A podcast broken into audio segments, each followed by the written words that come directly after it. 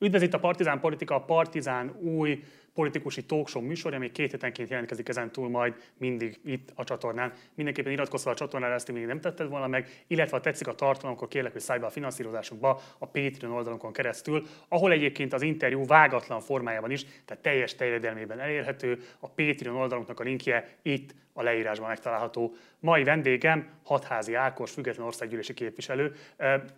A régió viszonyra való tekintettel mi tegeződünk, ugye? Megköszönöm, igen. Oké, okay, szervusz, köszöntelek a szervusz, műsorban. Köszönöm. Igazából te vagy az első vendége most ennek a műsornak, és én nagyon régóta készültem arra, hogy csinálják veled egy rendes nagy beszélgetést. Szerintem te kétszer szerepeltél nálunk, mi 2017-ben LMP-s társelnökként, illetve egyszer, amikor 18 tavaszán egy vitát szerveztünk ott a Szexárdi körzetben, ahol indult el egyéni képviselőjelöltként, és ez most a harmadik szereplésed a csatornán. Mindkettő korábbira majd szeretnék utalni, de mielőtt egyetlen belekezdenénk a beszélgetésbe, egy pillanatra csak a maszkról egy gondolatot kérde, hadd kérdezzek meg. Ezt te edukatív jelleggel hordod nagyon következetesen az összes média megjelenésed során, tehát hogy te ezzel a maszkviselés fontosságát szeretnéd hangsúlyozni, vagy tényleg van olyan járványügyi helyzet, ami miatt te a saját egészségedet félted attól, vagy a miénket itt, hogy esetlegesen vírushordozó lehetsz?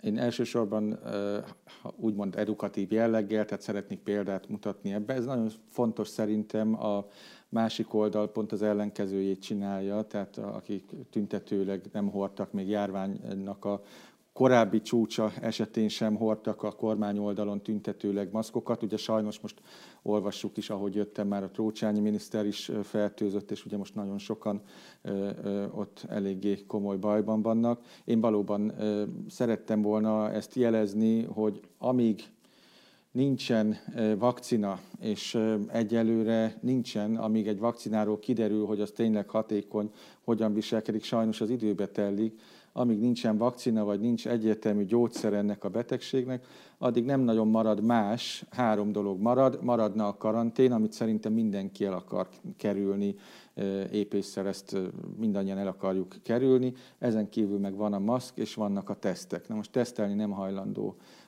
a Müller Cecília tesztelni, nem hajlandó a magyar kormány, nagyon keveset tesztelünk.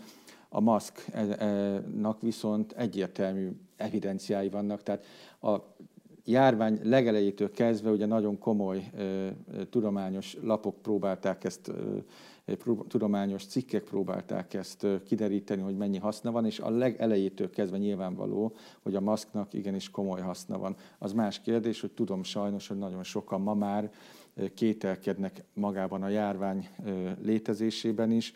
Én, nekem van egy szakmám, amire büszke vagyok, állatorvos vagyok. Ez azzal járt, hogy nagyon komolyan vették a járványtani oktatást az állatorvosoknál. Én azt tudom mindenkinek mondani, hogy ez, ez egy, sajnos egy létező valami, és ezt tudjuk csinálni. Tudom, hogy a maszkviselés fontosságát nem akarom megkérdezni, mert azt abszolút aláírom maximálisan, Igen. de én azért nemzetközi politikában sem tudnék mondani más valakit, aki maszkban ad politikus interjúkat. Ilyen szempontból szerinted ez indokolt? Ez, na most ugye a kérdés második fele ugye az volt, hogy jelen pillanatban, most ez, én féltem -e a ti egészségeteket, vagy a, vagy a sajátomat. Egyébként elsősorban, aki maszkot hord, az sokkal inkább védi a másiknak az egészségét, mint a sajátját. A sajátját is védi, pláne, hogyha ugye nem lóg ki belőle az orra, meg mindene. Most jelen pillanatban az orvoslásban mindig a tényeket kell nézni. Jelen pillanatban azt mondjuk, hogy még az állam is talált, tehát a magyar hatóság ezzel nagyon kevés tesztekkel is talált ezer aktív fertőzöttet jelen pillanatban. Ez azt jelenti, hogy körülbelül legalább tízezer aktív fertőzött van ebben az országban, és akkor ki tudjuk számolni, hogy most ha úgy tekintjük, nagyon kicsi az esélye, hogy egymást megfertőzzük, mert azt mondjuk, hogy ezerből egy ember lehet most jelen pillanatban körülbelül az országban fertőzött. Tehát itt ebben a stúdióban kicsi az esélye, hogy egymást fertőzzük, de azért a biológiában egyébként az egy ezrelék az már nem kis szám. És azt is tudni kell, hogy semmi jel nem utal arra, hogy megváltozott volna a vírusnak a, a viselkedése. Ez azt jelenti, hogy ha nem csinálunk valamit, ha nem csinálunk valamit, akkor nagyon rövid idő alatt nagyon gyorsan el tudunk odáig jutni, hogy két naponta duplázódik az esetszám. Tehát ez, ennek, ez egy ilyen vírus, ezt lehet tudni.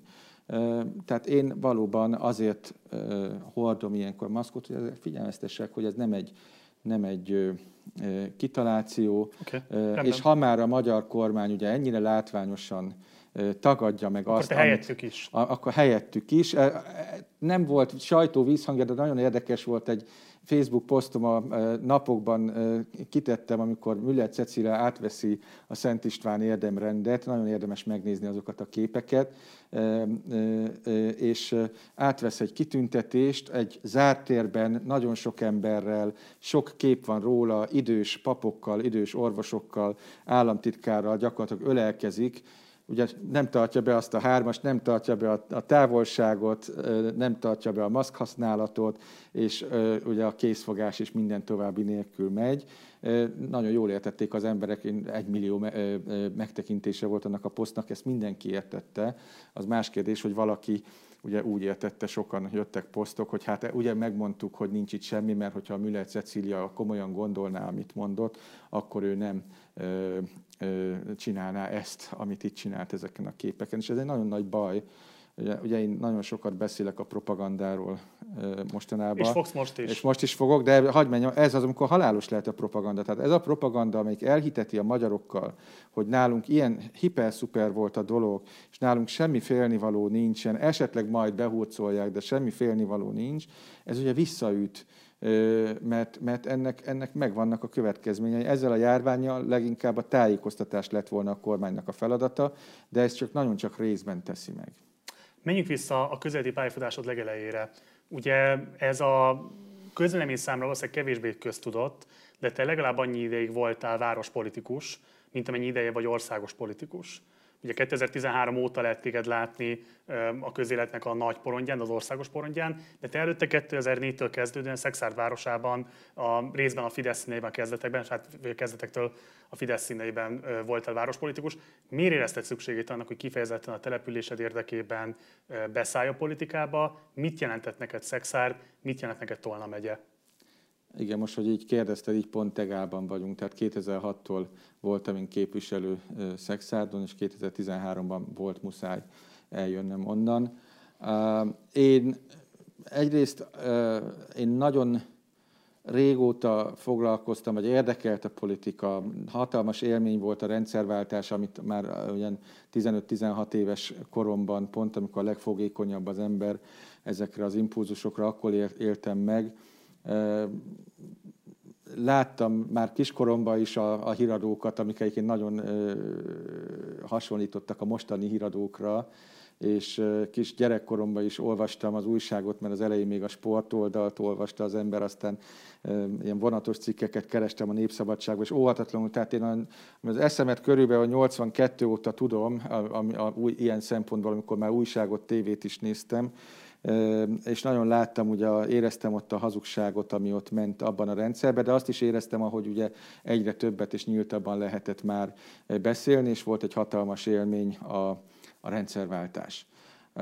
Ezzel együtt ugye engem 98-ban már ott helyben keresett volna a Fidesz, én 98-ban végeztem el az egyetemet, én akkor nagyon tudatosan nem vállaltam ilyen szerepet, helyi képviselő, meg bármilyen politikai szerepet, és azt hiszem, és erre vagyok, tehát életemben én is döntöttem már sokszor rosszul, mint mindenki, de erre az egy döntésemre nagyon büszke vagyok. Én akkor nagyon tudatosan azt mondtam, én most végeztem az egyetemről, nincsen semmi, tehát nekem a szüleim nem voltak sose dúsgazdag emberek, hogy a nagy könnyűséggel induljak el a életbe. Mivel foglalkoztak?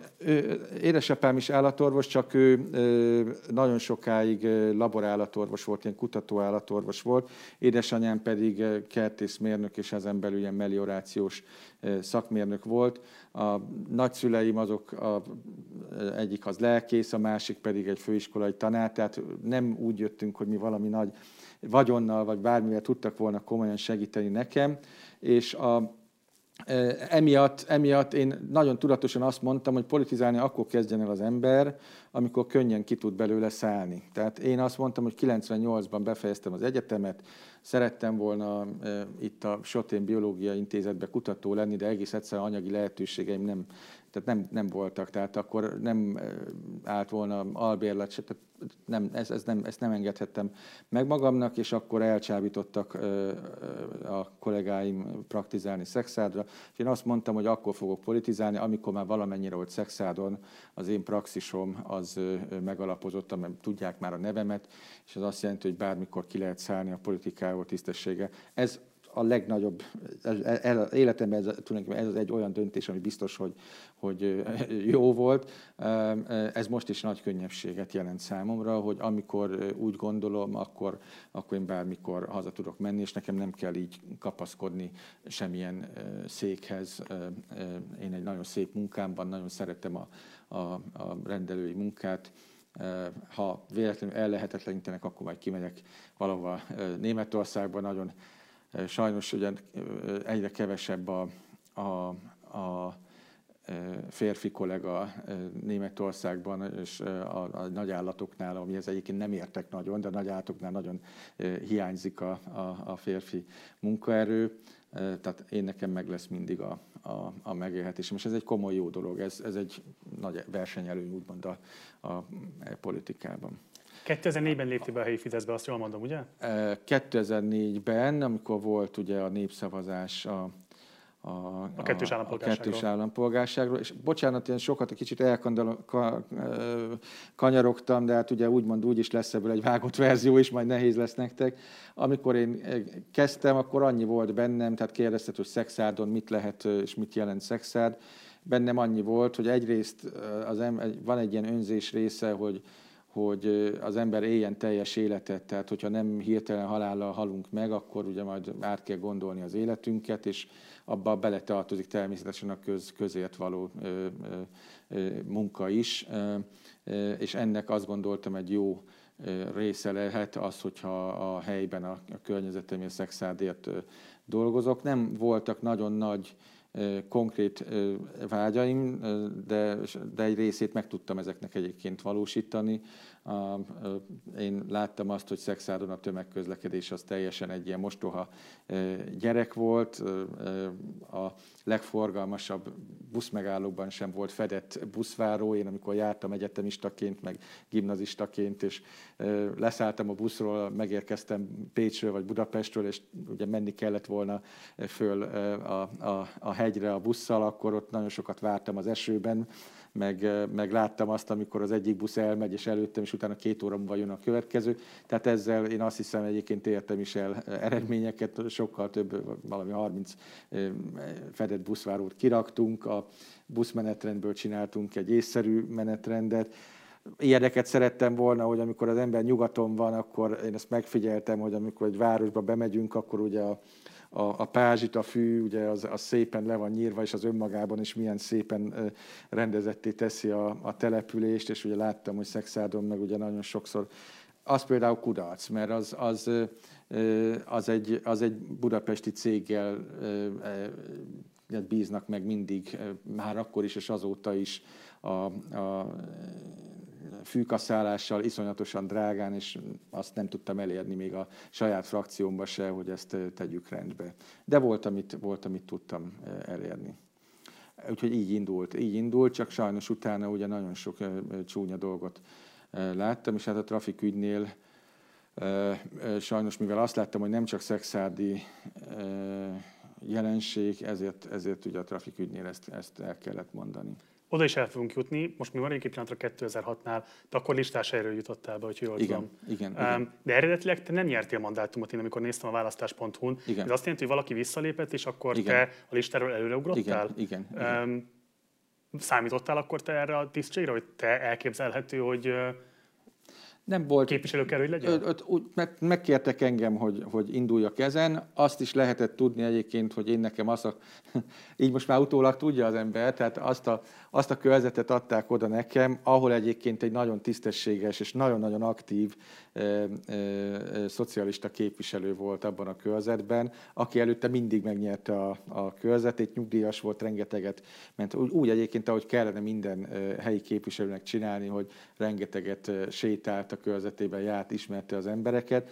Tehát vele szemben kellett valaki Balek, aki, aki, aki elindul, de hát mivel aztán ugye olyan Ugye az összödi beszéd után annyira földindulás szerűen nyert a Fidesz gyakorlatilag mindenhol, így még egy listás helyen, mivel volt egy visszalépő, így még, még én is bejutottam, pedig a listán nagyon sokadik voltam. Tehát úgymond előtte azt lehetett gondolni, hogy nem nagy esélyem van bejutni, de mivel volt egy visszalépő, én voltam mit tudom, tizedik a listán, de még én, én is bejutottam így. Ebből a négy éves időszakból mit tartasz a legfontosabb eredményednek? Mi volt az, amit azt érzed, hogy sikerült leníteni a település életén? Hát ezt tulajdonképpen el is mondtam. Tehát azt, hogy, hogy hogy, mert egy önkormányzati képviselő ennyi, tehát egy önkormányzati képviselő nem fogja a világot megváltani, annak ott a helyi körülményeket kell barátságosabbá, jobbá tenni és ö, ö, ugye az, az egy nagyon kézzelfogható győzelem. Tehát most is, amikor látom, ez, ez mindig jó, amikor esik az eső, megyek az utcán, és látom, hogy beállnak abba a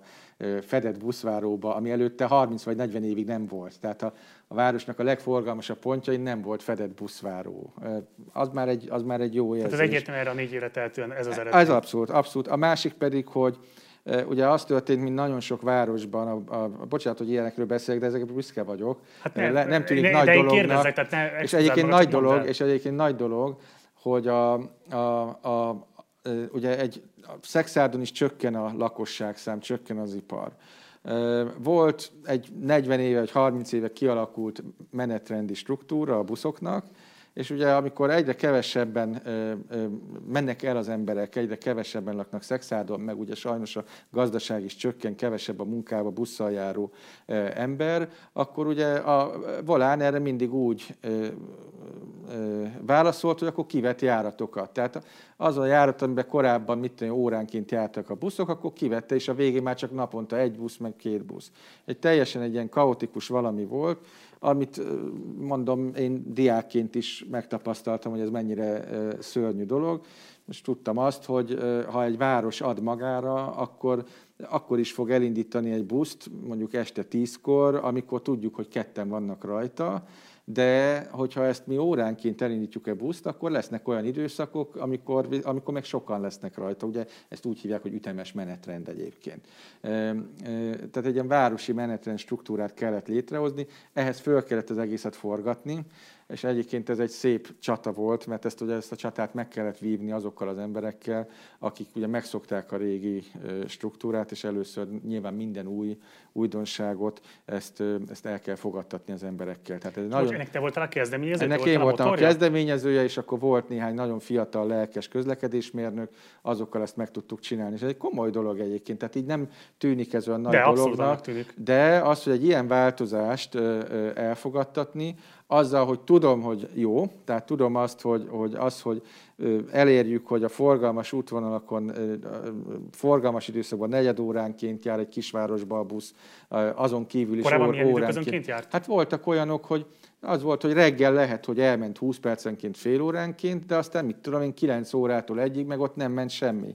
Tehát ugye az, Onnantól kezdve, amikor onnan, a változást, negyed óránként volt Akkor még a megcsináltuk azt, hogy a, a legforgalmasabb napközben is negyed, évenként, negyed óránként. De ez egy, ez egy nyilván változás, és egyébként ezt én a mostani politikával baromira hiányolom a kormánynak, ugye nagyon sok bűne van, de maga ez az alap felállás is egy nagyon komoly probléma. Ő azt csinálja, hogy szinte naponta mindent megmér. Bármilyen intézkedést hoz, akkor ugye méréseket csinál belőle, és gyakorlatilag nem nagyon hajlandó olyan intézkedést meghozni, amivel dolgoznia kéne. Tehát ugye milliárdokat költ a propagandára, de propagandára költ, és nem felvilágosításra.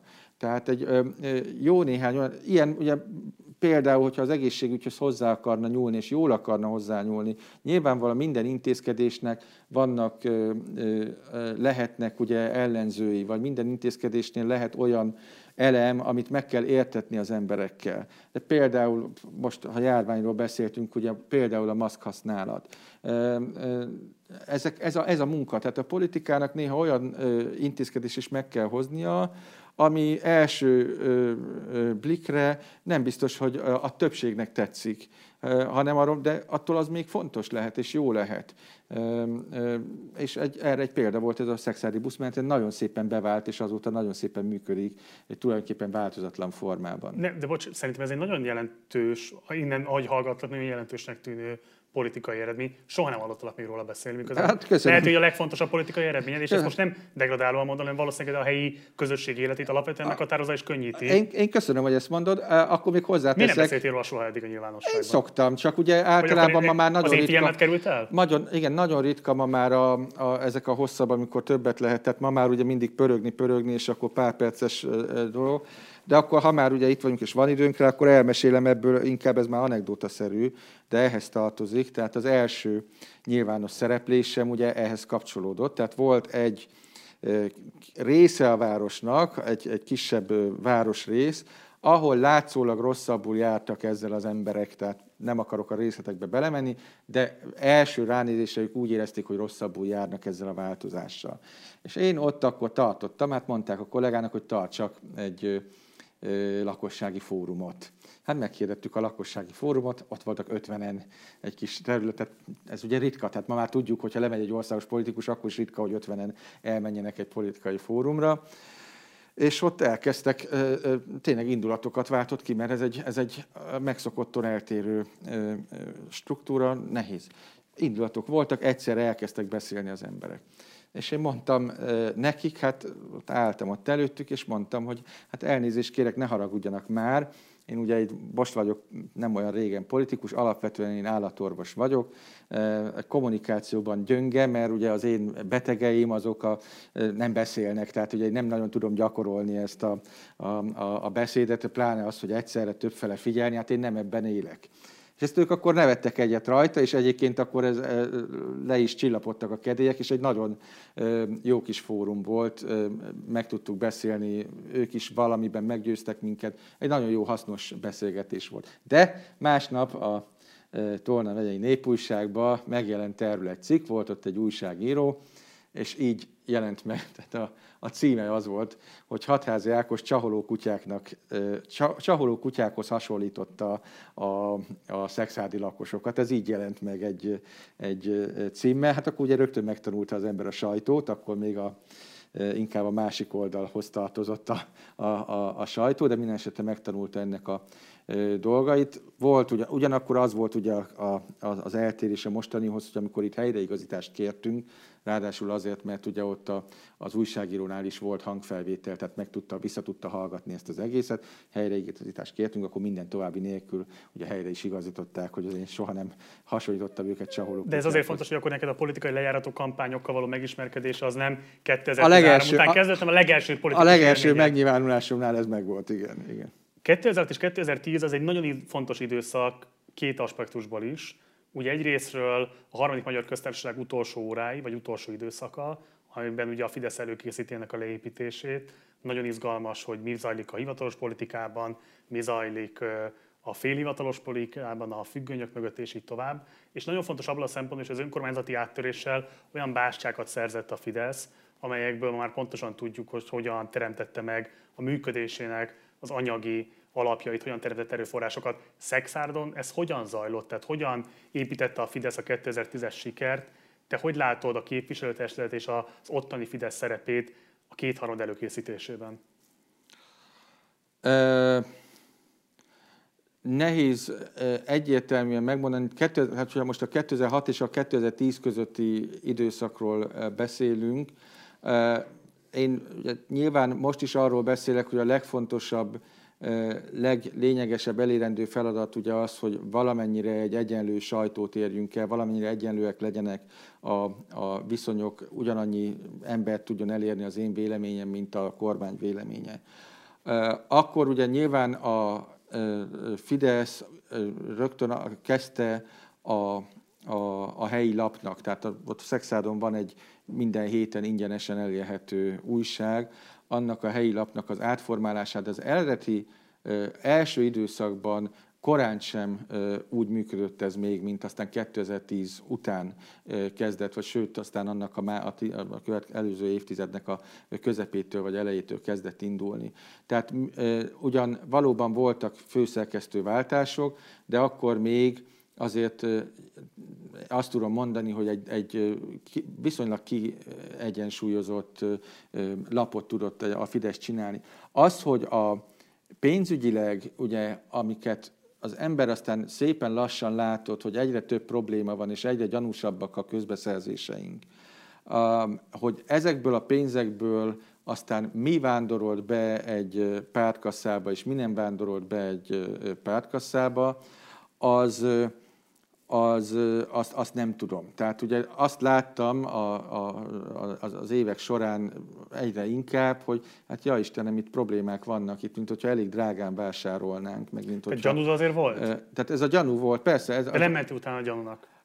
Én azt, ugye, én azt tudtam ilyenkor csinálni, tehát ilyenkor az volt, hogy volt azt hiszem 14 fideszes képviselő, abból három volt, nem négy volt úgymond az őstag, tehát akik már egyszer vezették ezt a várost, és nagyon érdekes volt, ezt sose felejtem el, a mostani polgármester, akkori alpolgármester a legelején azt, mondja, azt mondta nekünk, leültünk, figyeljetek, 98-2002 között elég közel voltunk a börtönhöz, ő biztos, hogy többet olyanban nem megy bele, eh, hogy, a, hogy, hogy a börtönhöz neki közel, közel kerüljön. Na most ezt ugye nem sikerült nekik abszolválni, eh, csináltak bőven olyan dolgot, ami miatt egyébként börtön járna, és eh, én azon leszek, hogy ezek között legyen is, de ennek muszáj, hogy következmények legyenek. De most, most a 2006-2010 Most a 2006 már akkor is. Tehát ugye akkor az volt, hogy... Az már elévült. Bocsánat, ott kezdtem el, az már elévült. Ott kezdtem el ugye, hogy a, a, egyre inkább láttam, hogy, hogy itt mintha nem lennének rendben a dolgok,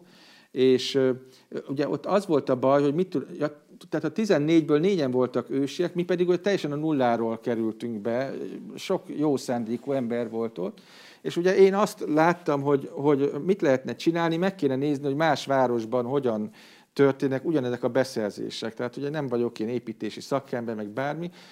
Abban az időszakban még ez elég nehéz volt. Tehát elvileg már akkor a városoknak föl kellett, kötelező volt sok mindent kirakni a, a, a honlapjukra, de mind ilyen nagyon elrejtve rakosgatták ki a, ki a, a, a, honlapoka, a honlapra ezeket az adatokat, és igazán nem voltam abban a helyzetben, hogy ezeket összevessem, és nem is volt, az elején nem is voltak ennyire kirívó esetek, mint amit aztán a második ciklusban láttam.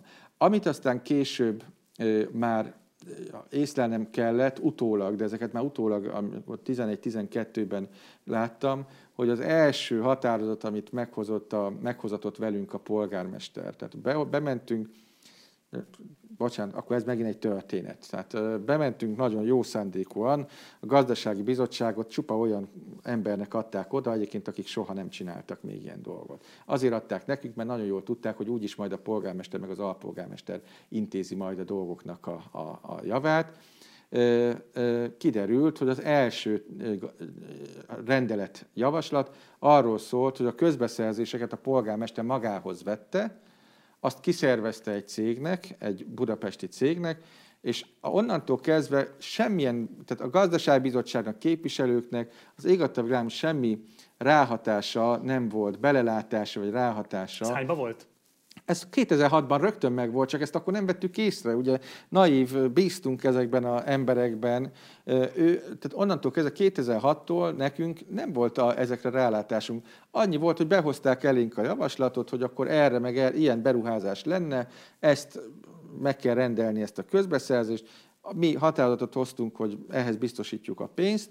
Onnantól kezdve a szabályzat szerint a polgármester volt, aki ezt az egészet intézte, ő megbízta a budapesti céget, a budapesti cégbe kellett beküldeni az ajánlatokat. Itt nyitották ki a borítékokat, tehát mi nem láttuk, hogy most ott a boríték nyitásnál van-e még ott valami susmus, volt valószínűleg ezt a, ezek voltak a szóbeli közlések, hogy mindig volt több ajánlata, tehát a baráti, akit, akit ugye, akinek győzni kellett, annak ott volt két borítékja is, és akkor ha, ha valaki véletlenül jobb ajánlatot adott volna, akkor elővették a, a piros jelzésű borítékot.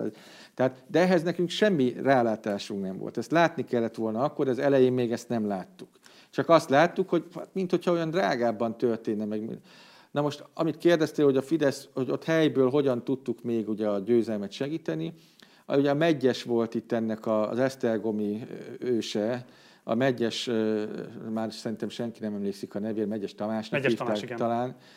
Ugye ő volt az, aki, aki ezeket a közbeszerzési praktikákat kitalálta. Ő volt, aki először megbízta ezeket a közbeszerzési tanácsadó cégeket, Provital Kft-nek hívják, nyugodtan ki tudom mondani, manipulálták egyre bizonyítékaimban is, hogy hogyan manipulálták ugye a közbeszerzéseket. Még egyébként a, a, a Élios ügynek még egy szálába, elvileg papíron még mindig van nyomozás, majd rá is kérdezek, hogy mi van vele, az pont ezt a közbeszerzés céget érintette. Tehát ez, ez a minta, amikor a polgármestert megválasztották, akkor rögtön ment a megyeshez, meg egyébként a kósához tanulni, csak akkor, akkor azt hittük, hogy azért megy tanulni, hogy hogyan kell a várost vezetni, aztán közben kiderült, hogy azért megy tanulni, hogy hogyan lehet a közbeszerzéseket manipulálni. Központilag szerveztek akkor Debrecenbe Kósa Lajoshoz egy eligazítást, hogy hogyan kell a hát városi nem hivatalosan, kiszervezni nem, nem, nem hivatalosan, de a polgármester ezzel gyakran dicsekedett, hogy ő a megyessel, meg a kósával, hogy őnek ők milyen Aha. nagy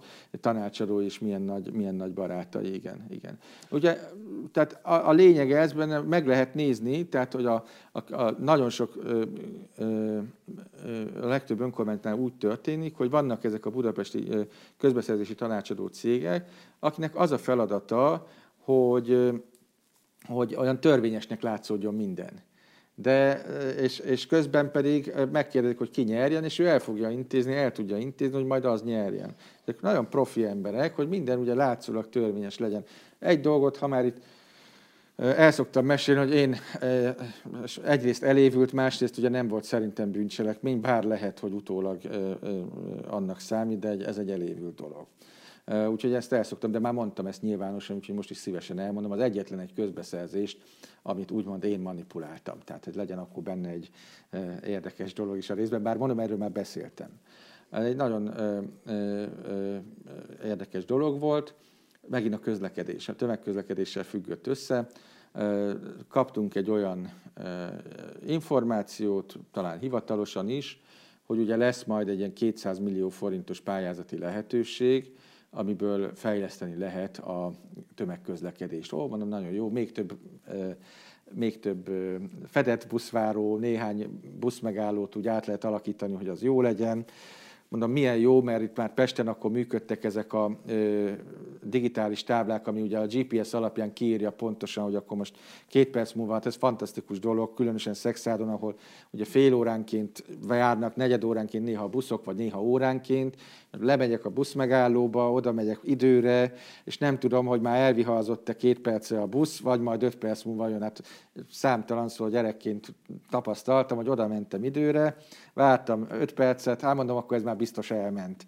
És akkor elindultam, és két perc múlva ott ment el mögöttem a busz. Hát ezeket látom. Milyen fantasztikus, mert veszünk majd ilyen digitális táblákat, ebből a 200 millióból hát fel tudjuk virágoztatni ezt a dolgot.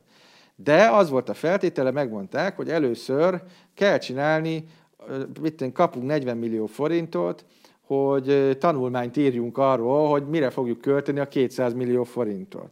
Hát mondom, ez hülyeség, tehát ez még a Fidesz, tehát ez, ez, tehát ez 2006 és 10 között volt. Hát mondom, akkor azért legyen az, hogy azért aki megnyeri majd, tehát vagy vannak ezek a tanulmányíró cégek, fognak keresni marhasok 30-40 millió forintot, és akkor legyen az, hogy, hogy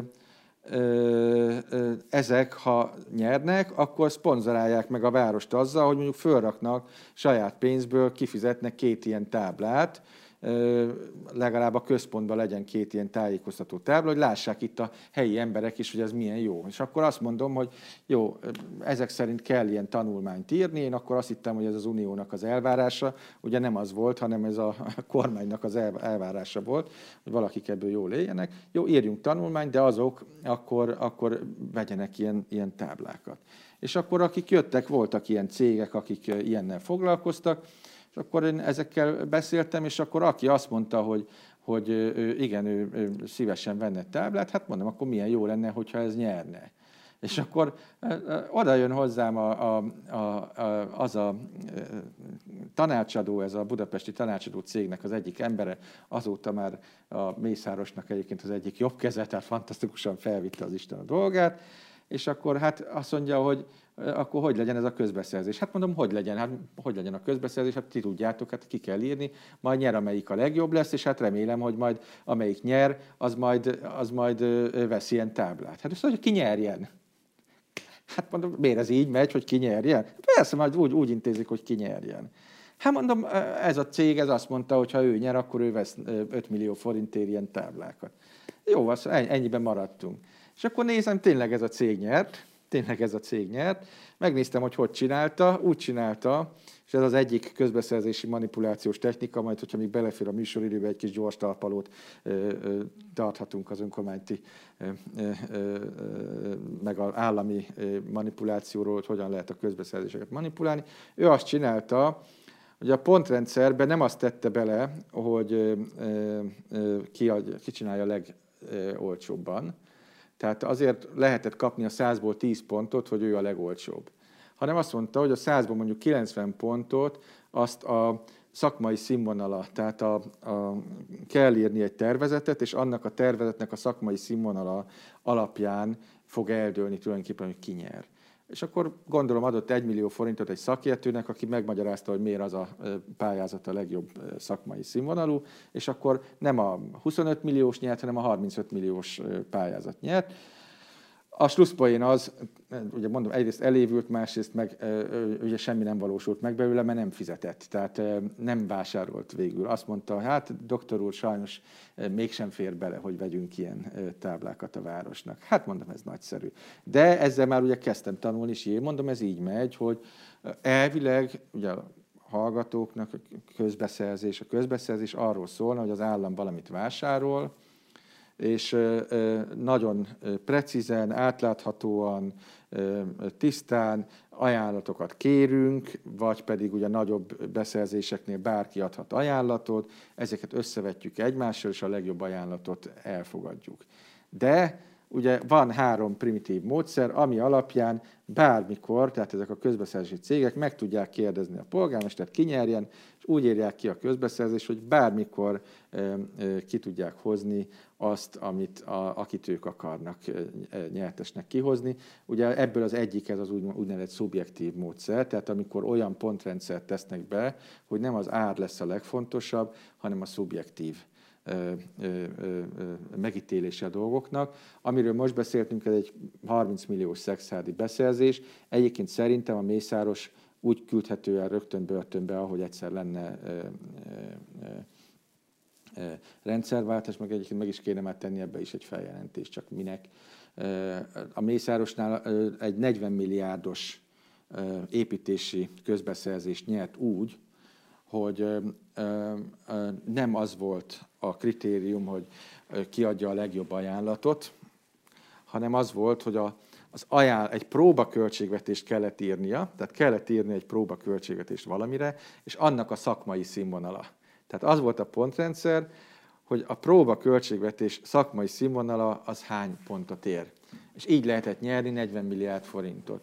És elnézést, hogy a gyors talpaló, ugyanez volt egyébként a trafikügynek is a lényege. Oda is el fogunk ott, De nem, bocsánat, jutni. csak az a lényeg, hogy ez volt a lényeg, hogy, hogy meg úgy is vágjátok majd, de ez volt a lényege, hogy hogy szubjektív pontrendszerrel menjen a dolog, Igen. és én innen kezdtem tanulni a, ezeket a dolgokat, hogy hogyan megy. De hogy ebből a Fidesznek ő mennyit adott le a polgármester, tehát amikor kerestek ezen a bulin, hogy ebből mennyit kellett a Fidesznek adni, vagy mennyit adott saját magának, és hogyan, erre nem volt semmilyen ráhatásunk. Az érdekes, amit most elmondtál, nem csak a konkrét közbeszerzési ügy, hanem ez az egész ezt megelőző gondolattudatomod is, mert ennek ugye a rossz hiszemű olvasata az úgy hangzik, hogy lám a hatházi, amikor a Fidesz érdekszférájában volt, akkor szemet hunyt az ilyen történések fölött. A jó hiszemű olvasata pedig úgy szól, hogy hát nyilvánvalóan, amikor egy politikai családba tartoztál, és közösek voltak a politikai célok, akkor annak érdekében, hogy el lehessen érni például mondjuk egy ilyen digitális táblarendszer kiépítését, akkor tudomásul vetett, hogy egy olyan országban élünk, ahol nem lehet tiszta viszonyokat elvárni nem lehet tiszta viszonyok mellett konkrét politikai eredményeket hozni. Fontosabb az, hogy helyben legyen buszmenetrendváltozás, legyen digitális tábla, és így tovább. Ha ez az ára, akkor legyen ez az ára. Ez az utóbbi olvasat. Ez fölveti azt a kérdést, hogy lehet, hogy a Fidesz volt az utolsó olyan politikai közösség, amelyben a pártfegyelmet tudtad priorizálni a morális fenntartásaid vagy morális elveiddel szemben? Ugye ez egy nagyon fontos kérdés. Én azért ezt akkor sem úgy gondoltam, hogy azt ennyire feketén-fehéren azt lehet mondani, hogy hagyd lopjanak, de legalább valamit el tudok érni. Tehát ez, ahogy mondtam, egy fokozatos dolog volt, amíg az ember rájött, hogy hogyan mennek itt a történetek. Egész egyszerűen az érzése volt meg az az embernek, hogy mintha itt nem, nem minden jól menne, ami aztán igazán a 2010-es történet után kezdett, mert, mert igazán akkor kezdtek nagyon súlyos dolgok lenni, amikor 2010 után ugye már a kormányzati részről is, tehát az EU pénzek elosztásánál, a kormányzati lábnál is ugye ott voltak a fideszes kollégák. Addig, addig azért ez nem volt olyan ö, ö, ö, teljesen egyértelmű. És lehetett ezt magyarázni, ugye, hogy, hogy hát azért van erre, kell egy kicsit irányítani ezeket a közbeszerzéseket, mert mert hát hogy, hogy, hogy ne az legyen, hogy a, az igazi nagy csaló e, másik oldalról jöjjenek a cégek, és akkor ezeket így magyarázgatták. De sajnos mondom, idő kellett, amíg az ember jó hiszeműen bekerül egy állatorvosra, amíg rájön a dolgokra. Ma is még mindig nagyon sok képviselő ott van, és egyébként nem látja át ezeket a rendszereket. Másként kérdezem, te azt mondod, hogy akkor tudatlanabb voltál, vagy pedig arról van szó, hogy lojálisabb voltál a politikai közösséghez, és nem akartad hátráltatni a politikai érvényesülését? Szerintem mind a kettő. Én alapvetően sokkal lojálisabb vagyok, mint a hírem. Tehát ugye nekem utána, amikor én 13-ban muszáj volt ugye lépnem, én még 13-ban is először elmondtam ugye, hogy mi volt, és utána én még nagyon bíztam benne, utólag naívan, de, de valamennyi, talán valamennyi alapja volt, hogy esetleg a Fideszben ez egy javulást hoz, és volt is talán valamennyi alapja, a végén nem lett belőle semmi. Helyben? Nem csak helyben, hanem, hanem az egész országban. Mert ez is fontos egyébként, és ezt elismerem, hogy ugye tévedtem sokáig, én sokáig abban bíztam, amikor egyre inkább láttam a bajokat, én abban bíztam, hogy csak a horvát egy ilyen nagy csaló. Horvát István, a horvát ugye, szexárt, szexárt polgármestere, később egyébként országgyűlési, országgyűlési képviselő, képviselő, sőt, ugye jelenleg is az. igen, és hogy, hogy csak ő ez a ilyen csaló, ő a kósához meg a megyeshez jár, hát rossz társaságban keveredett, szegény, és hát reméljük, hogy ugye a nagy főnök, a jó főnök, hogyha erről ugye tudna, az Orbán, akkor azért ezt majd leállítja, és hát ugye az ember lojális, és azt mondom, hogy hát valami pénzügyi háttérnek azért kell lenni, és akkor hát, hát, hát de én ennél sokkal lojálisabb voltam. Ugye még egyszer mondom, amikor már trafikügyet láttam, akkor is bíztam abban, hogy az a társaság tud változtatni. És azt kell mondanom, a, de erre ezt kaptam, ugye ott rögtön a Fidesztől is, meg azóta is ugye ez megy, az a hatházi, aki össze-vissza ugrál, ide-oda mindenkit ott hagy. Ugye volt ugye a második, valóban egy második lépésem is az LMP-nél. Az LMP Várj, oda lépünk, az nagyon messzi lesz még. Igen. A 2000-2010 közötti Horváth Istvánért te tűzbe tetted volna a kezedet? Tehát te őt egy politikai szövetségesednek tekintetted? A, e, valamennyire igen, de a végén már szinte egyáltalán nem. Ezért volt egyébként, hogy 2010-ben megint csak éppen, hogy úgymond bejutottam a, a, a testületbe, mert ugye megint... Az az egyetlen egyéni győzelem. E, e, igen, az de... Eddigi teljes politikai pályafutás alatt az egyetlen egyéni de nem ezért mondom, nem, e- de ne, igen, igen, de nem ezért mondom, hanem azért, mert a, a, ugye nem nagyon akartak indítani. Tehát ugye akkor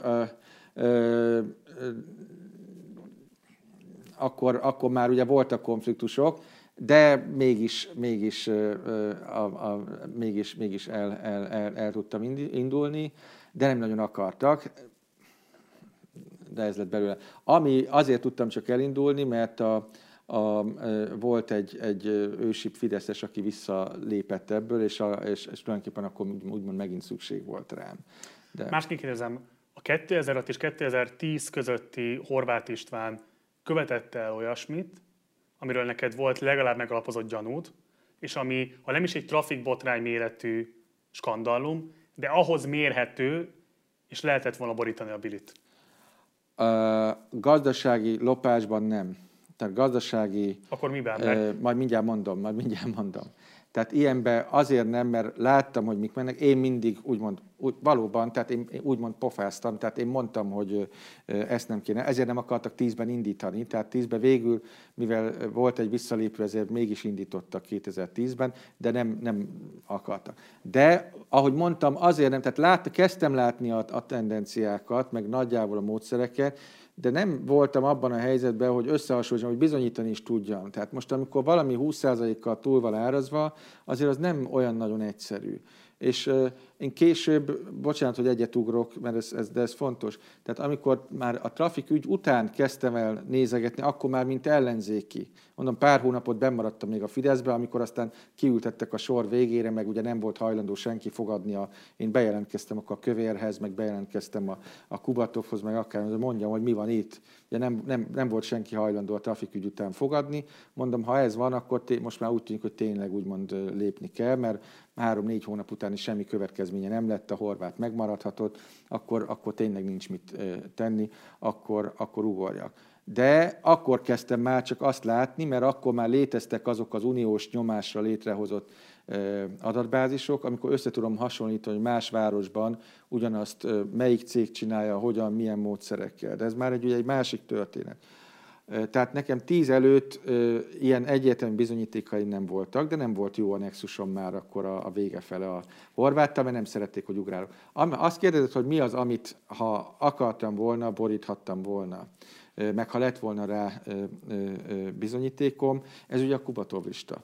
Tehát ez a, a, a, az, a, az a módszer, ahogy ezt a listát összeállították, tehát ahogy ugye teljesen törvénytelenül, a, a, amikor ugye összeszedtük a, a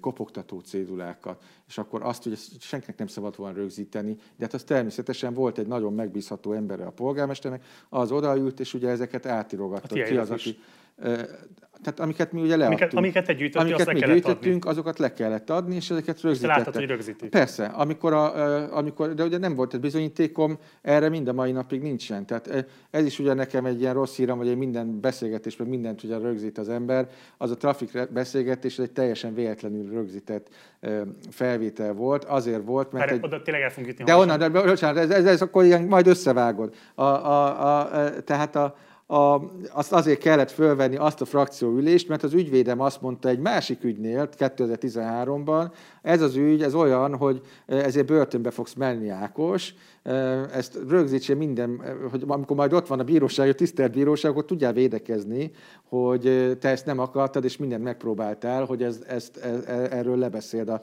a társaságot. Mert a lojalitás ott volt, hogy persze, amikor meg ott van, hogy meg kell valamit szavazni, akkor meg ugye meg kell szavazni.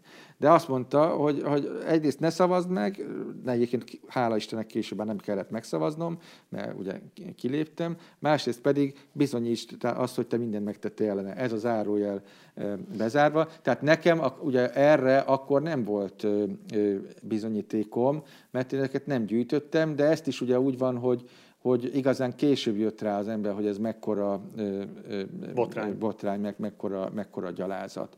Akkor te 2010 őszén láttad, hogy gyűjtik az adatokat? Előtte is láttam. Hát az aláírásgyűjtés, hát mindegyik arról szól. Hát ugye amikor a népszavazásos a kórházi népszavazás, ugye mindaz volt teljesen törvénytelenül, aki ugye aláírt, azt rögzítették azoknak a, a nevét. És ugye a Kubatov lista, ma már vannak róla bizonyítékok, mert ugye Kaposváron érden meg is fogtak ilyeneket egy stóccal, ugye elvettek emberektől, ahol ott van rajta minden, hogy ellenség, barát, közömbös, tehát a Fidesz mindannyiunkról, te rólad itt minden munkatársról a stúdióban, mindenkiről pontosan tudja, hogy, hogy ez, most, ez most velünk van, vagy ellenünk van.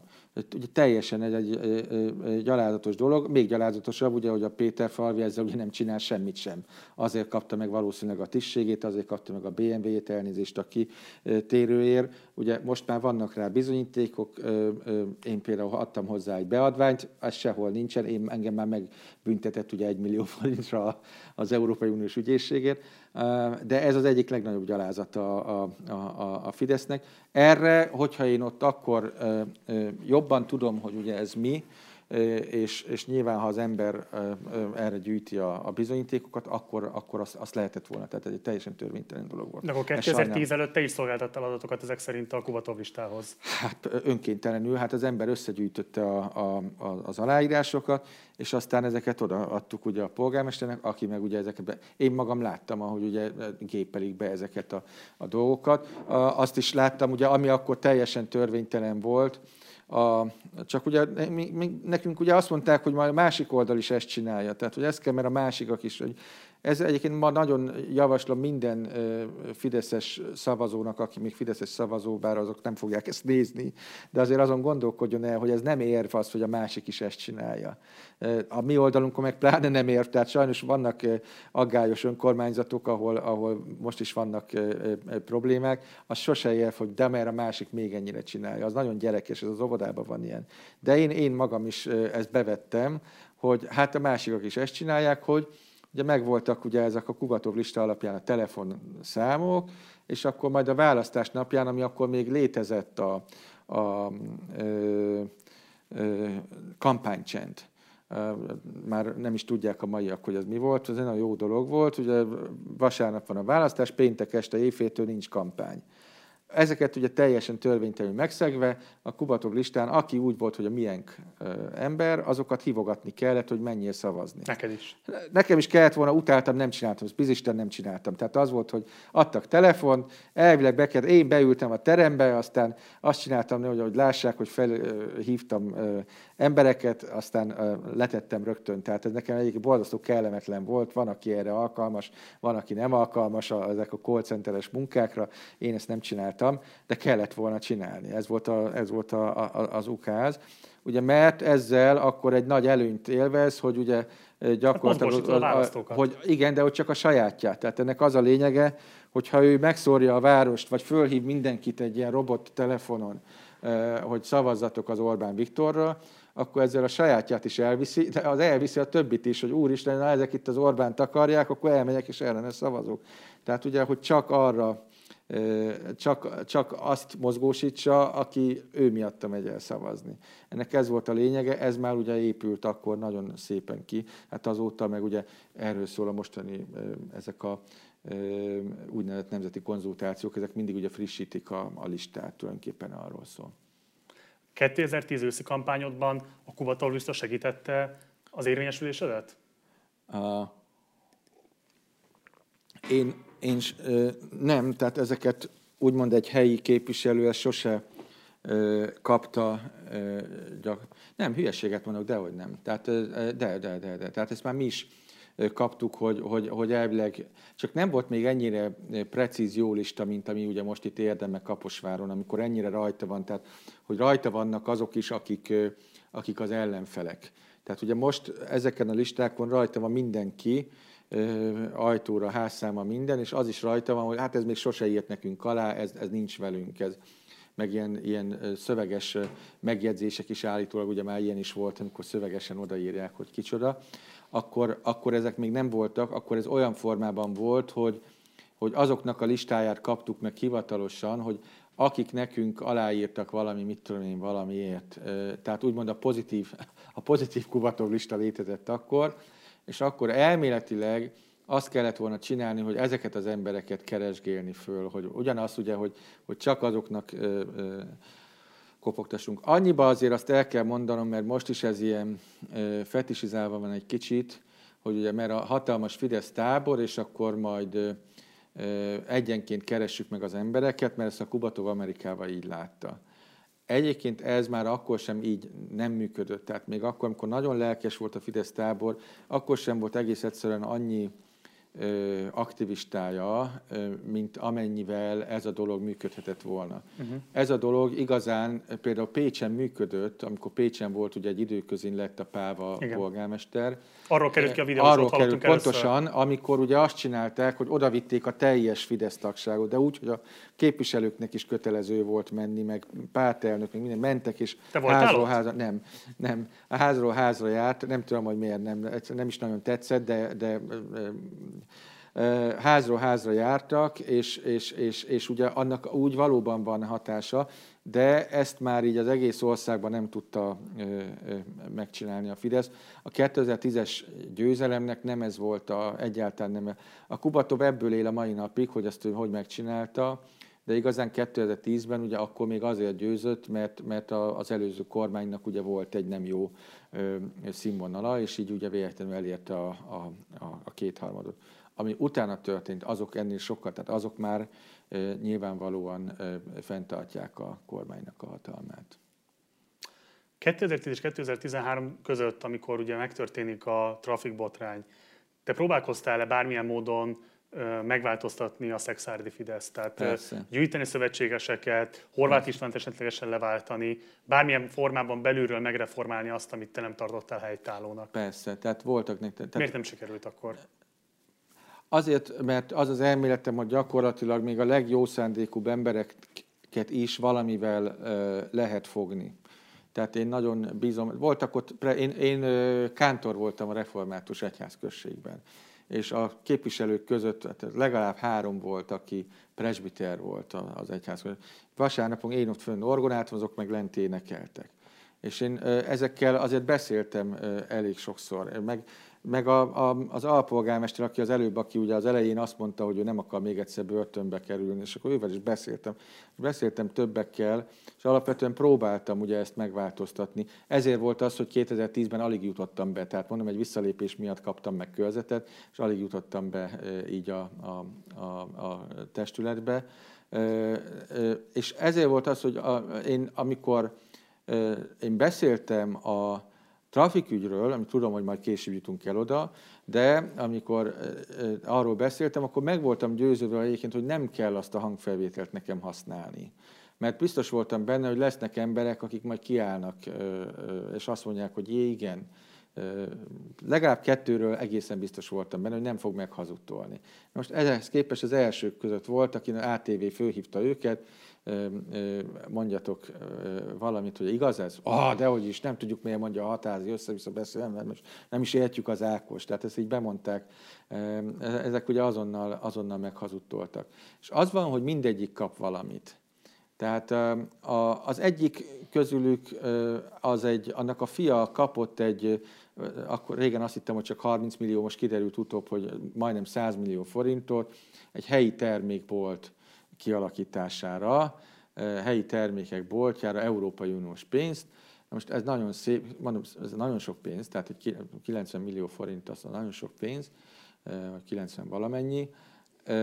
Ő ebből szép a cél is, gyönyörű a cél. Ebből ő, ugye mit, az ember akarna egy boltot nyitni, akkor megkeresi, hogy hol van sok, valahol a piac környékén, csinálok egy szép bolt, és ő ebből fönn a hegyen, tehát fönn a villa negyedében Szexárnak, ott épített egy épületet, aminek a garázshoz nagyon has, feltűnően hasonlító helységét kialakította a helyi termékek boltjának, gyönyörűen ki is írta, minden, tett bele sonkát, bort, ezt-azt, csinált szép honlapot, meg néhány újságcikket, hogy milyen jó a helyi termékeknek a, a boltja. Természetesen ugye csődbe ment, mert, mert egyszerűen nem lehet, tehát a hegyre nem, pláne szexádi ember, ugye a hegyre akkor megy, hogyha megy a, a szőlőjébe, vagy, vagy hogyha ott lakik, és akkor kocsival megy, de ott nem fog sok ember megfordulni és, és persze csődbe is ment. Pár év után, a házat eladták, a 90 millió forint az meg ugye ott maradt náluk,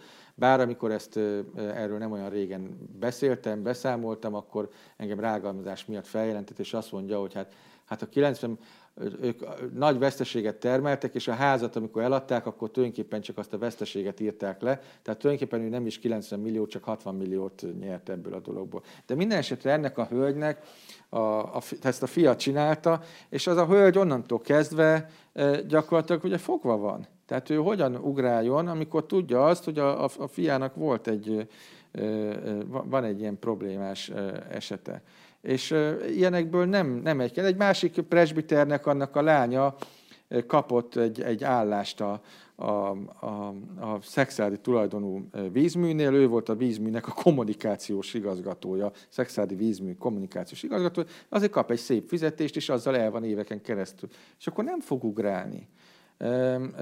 Én nekem, ahogy mondtam, az, én ezt azért tudtam megtenni, mert, mert volt ez a jó döntésem 98-ban, hogy ugyan nem leszek krőzus, mert egy általános nem lesz krőzus, de kemény munkával, tisztességes munkával az ember el tudja tartani a családját, és ha én kiesek ebből a, a pixisből, akkor is el tudom tartani a, a, a, a családomat. És egyetlen egy ilyen fillér ilyen úgymond jóságot nem kaptam, amikor nekem voltak ilyen problémáim, társas praxisban voltam, és ott ilyen kis zörgések voltak, meg a feleségem beteg lett, akkor mondták a képviselő kollégák, hogy hát itt van mostanában jön ez a chip, hogy kötelező lesz a chipet akkor még nem országosan volt kötelező, de már városoknak joga volt, hogy, hogy előírják, hogy kötelezően csipesztessék a kutyát. És akkor figyelj, ezért megcsináljuk, kötelezővé tesszük, és akkor majd te leszel a tiéd úgyis a legnagyobb rendelő, és akkor majd kiírjuk, hogy hozzád lehet csak menni. Nem hülyék vagytok? Hát ez,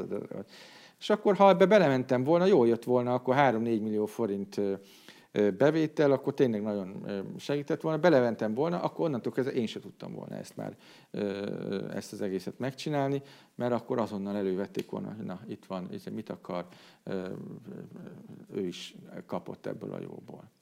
Úgyhogy innen már nem érz, nem érz. Ja, hogy ugye miért, hogy, hogy, hogy a többiek miért nem segít, vagy próbáltam-e megváltoztatni? Persze, próbáltam. Tehát én, én ezeket, ezeket mondtam. Így a legvégén már valóban nem nagyon voltunk beszélő viszonyban a, a, a polgármesterrel, és való igaz, hogy, hogy nyilván 14-ben már nem lettem volna képviselő, egyrészt nem engedték volna, másrészt nem lettem volna rá hajlandó.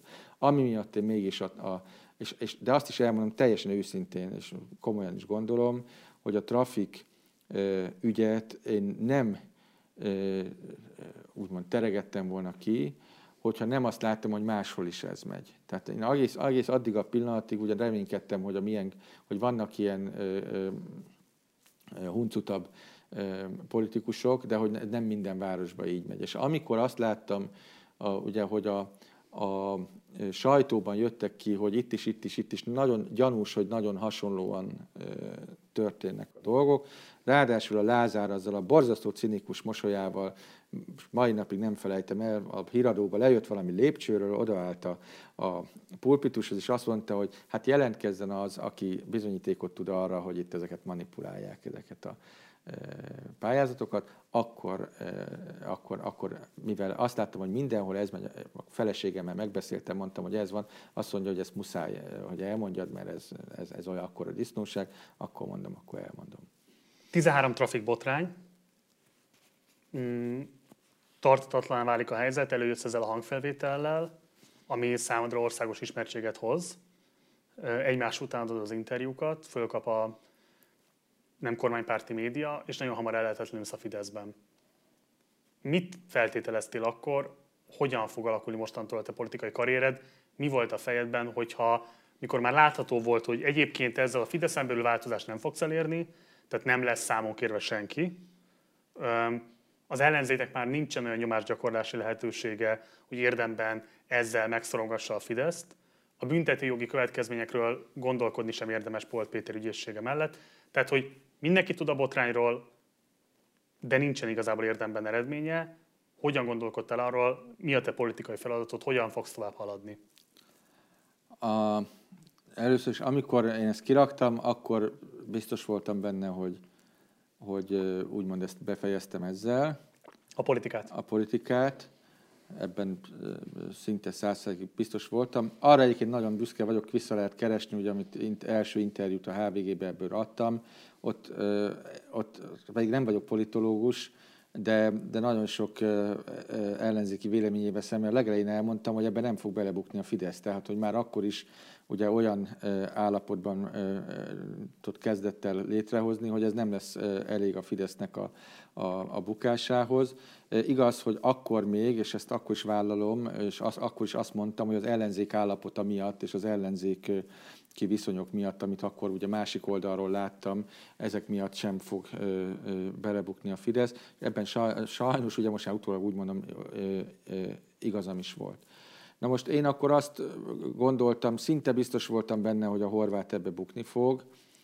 Ezt is már mondtam nyilvánosan, régen volt, vállalom is, hogy úgymond akkor egy hibát elkövettem, mert a, a, a, amikor ugye láttam azt, hogy muszáj a felvételt kihozni, mert egész egyszerűen presbiter társaim hazudoznak rólam, meg mondják azt, hogy tehát senki nem áll mellém ebben az egészben, akkor ugye mondtam, akkor kihozzuk, hogy van ilyen felvétel.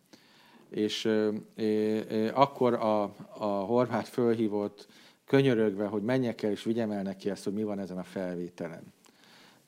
És pont amikor hívott, akkor én éppen fönn este orgonáltam a templomba, megszállt a Szentlélek, elmentem hozzá, odaadtam neki, végül is valóban, ami miatt ebbe a politikába ő úgymond az ő tudtával vagy engedélyével lettem politikus, mondom, ezt úgyse tudja megúszni, tehát annyira egyértelmű az, ami ezen a hangfelvételen van, hát odaadom neki, ha kéri szépen tényleg, hát ott könyörgött.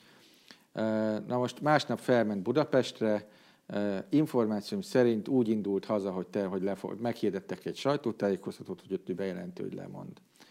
És mivel náluk volt ez a hangfelvétel, menet közben még gondolkodtak, gondolkodtak, ugye a stáb fent Pesten, és utána szóltak, hogy figyelj, mégsem mondjál le, hanem hadoválj valamit arról, hogy hát ez nem egy frakcióülés volt, ez csak egy ilyen baráti megbeszélés volt, tulajdonképpen ez nem, nem az, aminek hallatszik, nem kell lemondanod. Tehát a sejem zsinort úgymond dob ki az ablakon, nem érvényes, maradj.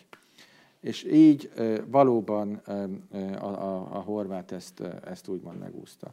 Na most akkor sajnos, amikor ezt láttam, és azt láttam, hogy néhány hónap után egyértelmű, hogy a Fideszen belül sem hoz ez semmilyen változást, akkor úgymond azt kellett döntenem, hogy hát egy kicsit ezt még tovább kell csinálni, mert én alapvetően azt akartam ezzel bebizonyítani, ezzel a dologgal, hogy azért mindent ebben az országban nem lehet megcsinálni. Tehát ez, ez tényleg ez így volt bennem ez a mondat, tehát hogy ezt tegyük meg, csináljuk De meg. a klasszikus kérdés úgy szól, hogy és sikerül? Hát és ugye nem. Tehát ugye ez az, hogy nem. Tehát ez a mai napig nem. Tehát a, mind a mai napig, és egyébként ez az nagyon fontos kérdés, ezt az ellenzéki kollégáknak nem szabadna, ezzel kéne mindig kelni, fek, feküdni, kelni. Alapvetően azzal együtt, hogy tényleg nagyon sok mindent nyilvánosságra hoztam, minimális következményekkel van azért, tehát valamennyi következmény azért van, legalább nyomozás, nyomo, nyomozások azért elindulgatnak, most azért vannak olyanok, amikor lezárják, de újraindítják, valamennyi következménye van, de alapvetően mégis minden tevékenységemmel, tehát minden ügyel, amit föl derítettem, amelyiknek ugye nem lesz az a következmény, hogy börtönbe kerül az elkövető, addig a pillanatig, amíg ez nem jön meg, addig pont az ellenkezőjét bizonyítottam be. Mert azt bizonyítottam be, hogy kiderül, tudjuk, minden, és mégis megteheti.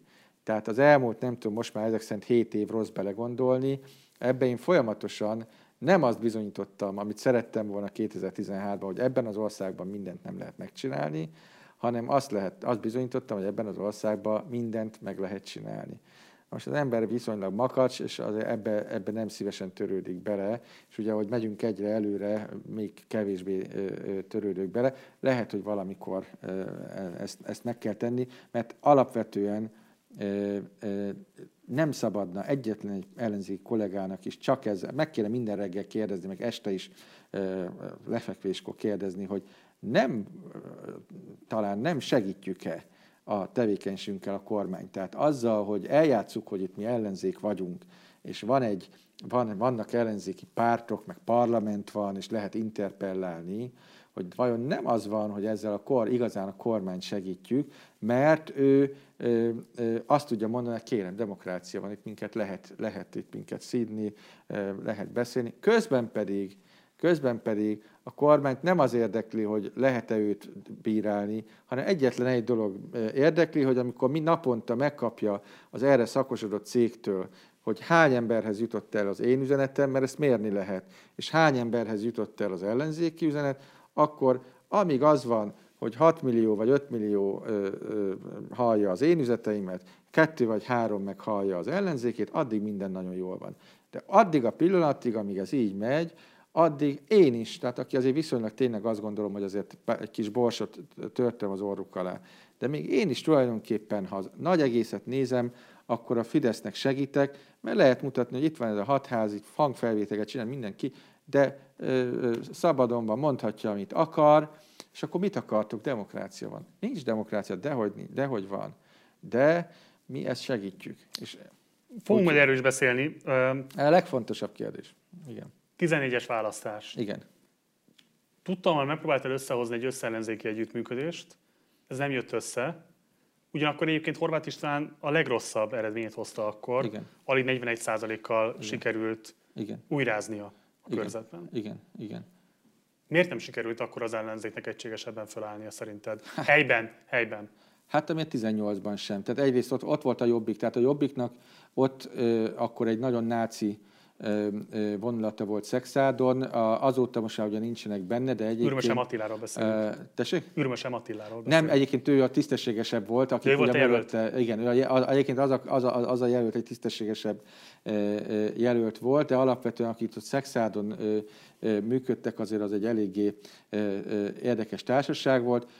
Egyébként azóta ugye már kiváltak, most jelen pillanatban ugyanezek az emberek, ugyanez a társaság egy teljesen nyílt kormánypárti, úgymond ilyen álcivil, ilyen szexádért egyesület, vagy valami ilyesmi néven fut, de igazság szerint szinte esély sem volt arra, hogy ott, ott valamilyen együttműködést létre lehessen hozni. Pedig mondom, én Fideszesként már láttam, ugye a, a 13 amikor az első interjút adtam, hogy ennél ost, nagyobb ostobaság, amit az ellenzék csinál, ennél, ennél, ennél nem, nem nagyon van. Az más kérdés, az más kérdés, hogy, hogy azt is láttam, hogy ugye ebben azért korán sem úgy van, mint ahogy azóta is nagyon sokan hiszik, hogy az LMP volt az ősbűn, mert az LMP nem hajlandó együttműködni senkivel. Senkivel senki nem volt hajlandó együttműködni senkivel. Volt, aki azt mondta, hogy majd ő összefogást akar, ez, ez, ez nem így volt. 18-ban nagyon ö, ö, hasonlóan nem így volt. A 18-ról, ha el fogunk jutni, akkor arról jóval kevesebbet fogok beszélni, azért, mert azért az közelebb van, és még mindig nagyon szeretném, hogyha ugye majd 22-ben nem a 18-nak a, a hibái történnének meg, és egyébként 18-nak az egyik legnagyobb hibája az volt, hogy előtte évekig másról sem beszéltünk, hogy hanem hogy lesz-e összefogás, nem lesz összefogás. Ez nagyon sokat ártott annak, és nagyon nagyban hozzájárult ahhoz, hogy aztán a végén nem volt együttműködés a pártok között. De ez valóban... Tamás kapta akkor a legtöbb szavazatot, hogy az összefogás jelöltje az 24 százalék, te nagyjából 10 százalékot kaptál. Hibának tartott, nem léptél vissza, akkor harangozó Tamás javára? 14-ről beszélünk. Nem jött volna akkor se ki a... a nem, a, a, a, de közelebb lett volna. Nem, nem jött volna ki akkor sem a, a matek alapvetően akkor még mindig nem volt abban a szakaszban úgymond a demokrácia leépítés, ugyan egyetemű, hogy voltak már akkor is, és az alapjait bőven letette a Fidesz, de még akkor mindig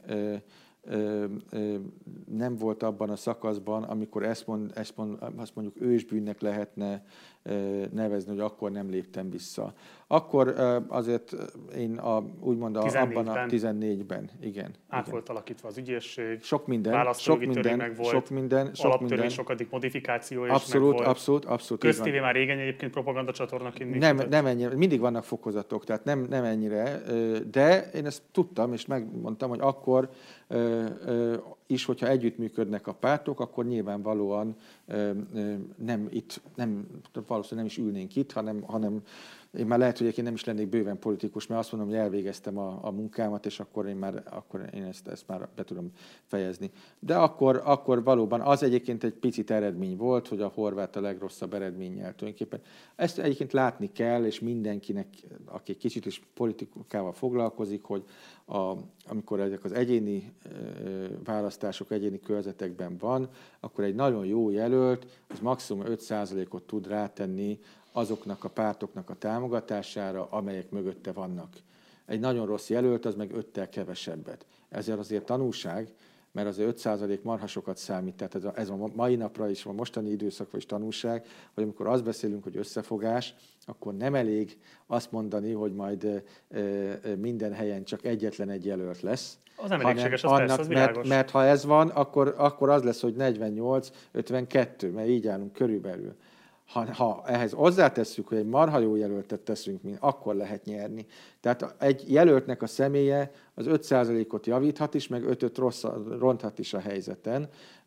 Úgyhogy ez, ez, egy, ez, egy komoly, ez egy komoly feladat. Én akkor a pártomnak az átlagánál valami 7-8%-kal többet kaptam, a horvát meg 5 kevesebbet kapott, ez volt a, választási eredmény. Ugye 14-ben alig 20 ezer szavazaton múlott az, hogy az LNP végül egyébként bejutott a parlamentbe, tehát ugye a listán a, a történetének legrosszabb eredményét szerezte, de ebben nyilvánvalóan benne volt az is, hogy tehát az, hogy végül sikerült újra visszajutni a parlament, az újrázás sikerében a te személyednek is lehetett jelentősége. Um, miért vállaltad a társelnöki posztot a választások után? Hát az ugye később volt,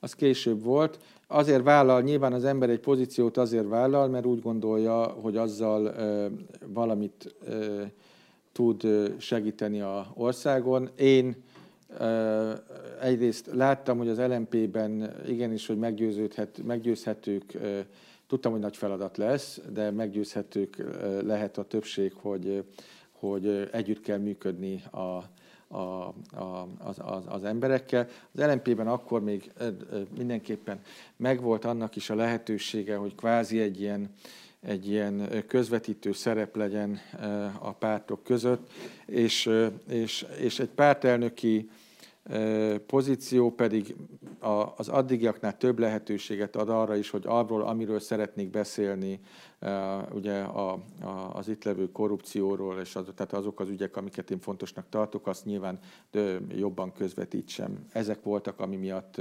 elvállaltam ezeket a feladatokat. Ezt a feladatot, bár a legelején is láttam, hogy ugye borzasztó nehéz, mivel az LMP-ben az irányítási struktúra, hogy úgy mondjam, nem volt úgy kiépítve, hogy az egy nagyon jól vezethető párt lenne. Egyébként az egész ellenzéknek ugye nyilván egy nagy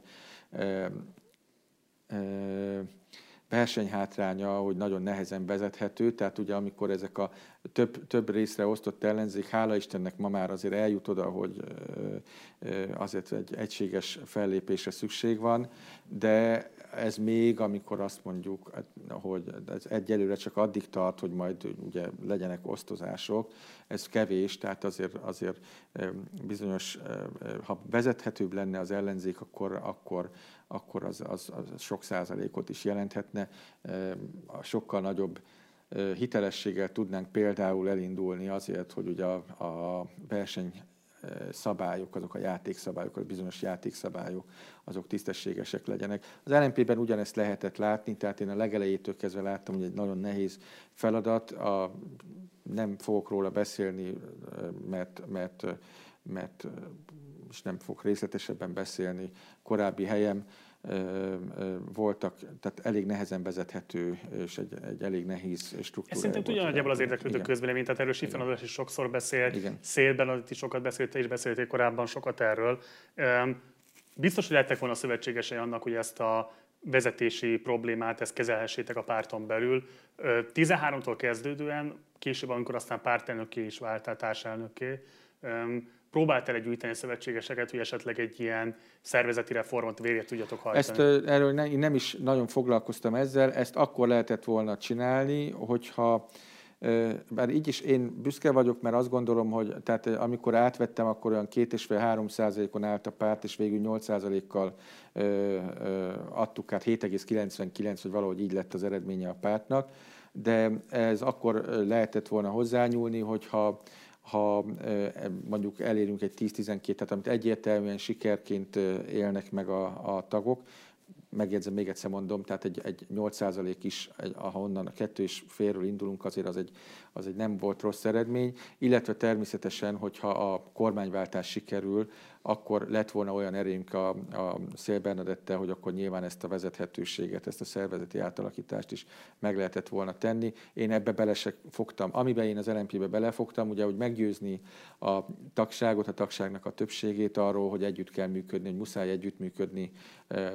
Most bármennyire is nem szeretjük az ellenzéknek bizonyos részeit, de egész egyszerűen erre szükség van mert, mert világosan lehetett látni azt, amit azóta is látunk, hogy ha megint ugye nyernek, akkor még tovább mennek ezek a folyamatok, még inkább megnyírbálják a nyilvánosságot, még jobban fog dübörögni a, a propaganda, a bíróságoknak még nyíltabban neki fog menni. Ezek mind bekövetkeztek, és és, és hát ma már ott tartunk, és ez, ez meg a mai fontos üzenet, hogy ma már bőven kevés az összefogás. Tehát a, a, talán 2018-ban még ez elegendő lett volna, hogyha ott megoldják ezt a pártok ezt a dolgot. Ma már bőven kevés, mert... Mire egész... szántál többes szám harmadik szemét, tehát hogy róluk beszéltél?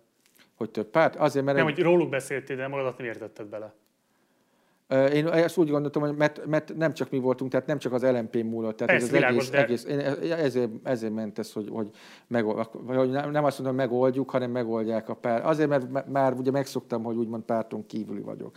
De ezt akkor, akkor ö, ö, ö, akkor mondjam úgy, hogy megoldjuk, tehát ezt meg kellett volna, meg kellett volna oldanunk. Tehát nekem az volt a feladatom, vagy az az elképzelésem 2000 16-ban, és egyébként így is vállaltam el, én ezt elmondtam akkor a, a, a, az LMP-nek, tehát nem árultam semmilyen zsákbamacskát, hogy én ö, ö, híve vagyok a, az együttműködésnek a, a párttal, és egyébként bármilyen is volt a látszat, és a végén ugye amikor leütött az, vagy le, tolt a székről, vagy nem tudom, hogy, mondja, hogy, hogy kell, lelökött a székről a sallaj, ugye ellene szól a látszat, de én azt a többséget elértem. Tehát az LMP-ben a legvégén már többségben voltak azok, akik tudták, hogy együtt kell működni. Az más kérdés, hogy egyetlen egy személyben a párt alkotmány szerint ugye azt mondta a Sallai Robert, hogy jó, de ő nem fog szavaztatni ezekről a visszalépésekről, mert csak az van benne a pártalkotmányban, hogy neki kötelező szavaztatni, de az nincs benne, hogy mikor kell szavaztatni róla, és akkor ő nem fogja föltenni a kérd, azt a kérdést, hogy lépjenek vissza LMP tagok. Ugye azért az LMP a Fideszhez képest egy demokratikusabb párt volt mindig is. Ráadásul nyilvánvaló, hogy sokkal kevesebb emberről van szó. Ez a párt a legfényesebb korszakában sem szállált, 700 főnél nagyjából többet tagságként. Nyilván egyébként nagyon eltérő frakciók, érdekkörök voltak ott is, tehát nyilván nem lehet azt mondani, hogy egyetlen egy jól, fölhat, vagy jól behatárolható hatalmi kör alakította volna a párt politikáját, de mégis azt gondolom, hogy az egy, az egy jól körülhatárolható érdekköröknek volt az összjáték, ami a pártban meghatározott irányvonal végülként érvényesült. Um, tehát, hogy a kérdésem úgy szól, hogy ha nem voltatok képesek Szél Bernadettel ezt a 700 fős tagságot gatyába rázni, akkor nem túlzott-e az az ambíció, hogy a fidesz szemben bármilyen eredményt is el tudjatok érni, ha a saját pártotokon belül nem volt meg az autoritásotok ahhoz, hogy ez az irányvonal, erre megyünk, és akinek nem tetszik, az ne szavazzon ránk, viszont ha megszavaztatok, akkor meg erre megyünk, hiszen azért adtatok nekem mandátumot. Ez egy nagyobb baj, hogy az egész ellen, tehát nincs olyan párt, amelyikben... De miért? Ez így alakult, ez minden pártnál probléma, sőt, ugye, ha Bocs, össze, a DK-val ez nem probléma. Igen, a DK-val ez nem probléma. Szerintem én nekem, az egész, sem feltétlenül én nekem probléma. az egész, én nem fogok, és nem, nem tisztem, tehát egy ellenzéki politikus az el, el, ne beszéljen a, a, az ellenzéki pártokról, az a kormánypártnak a feladata. Én és igazán nem szívesen részletezem tovább ezt a történetet sem.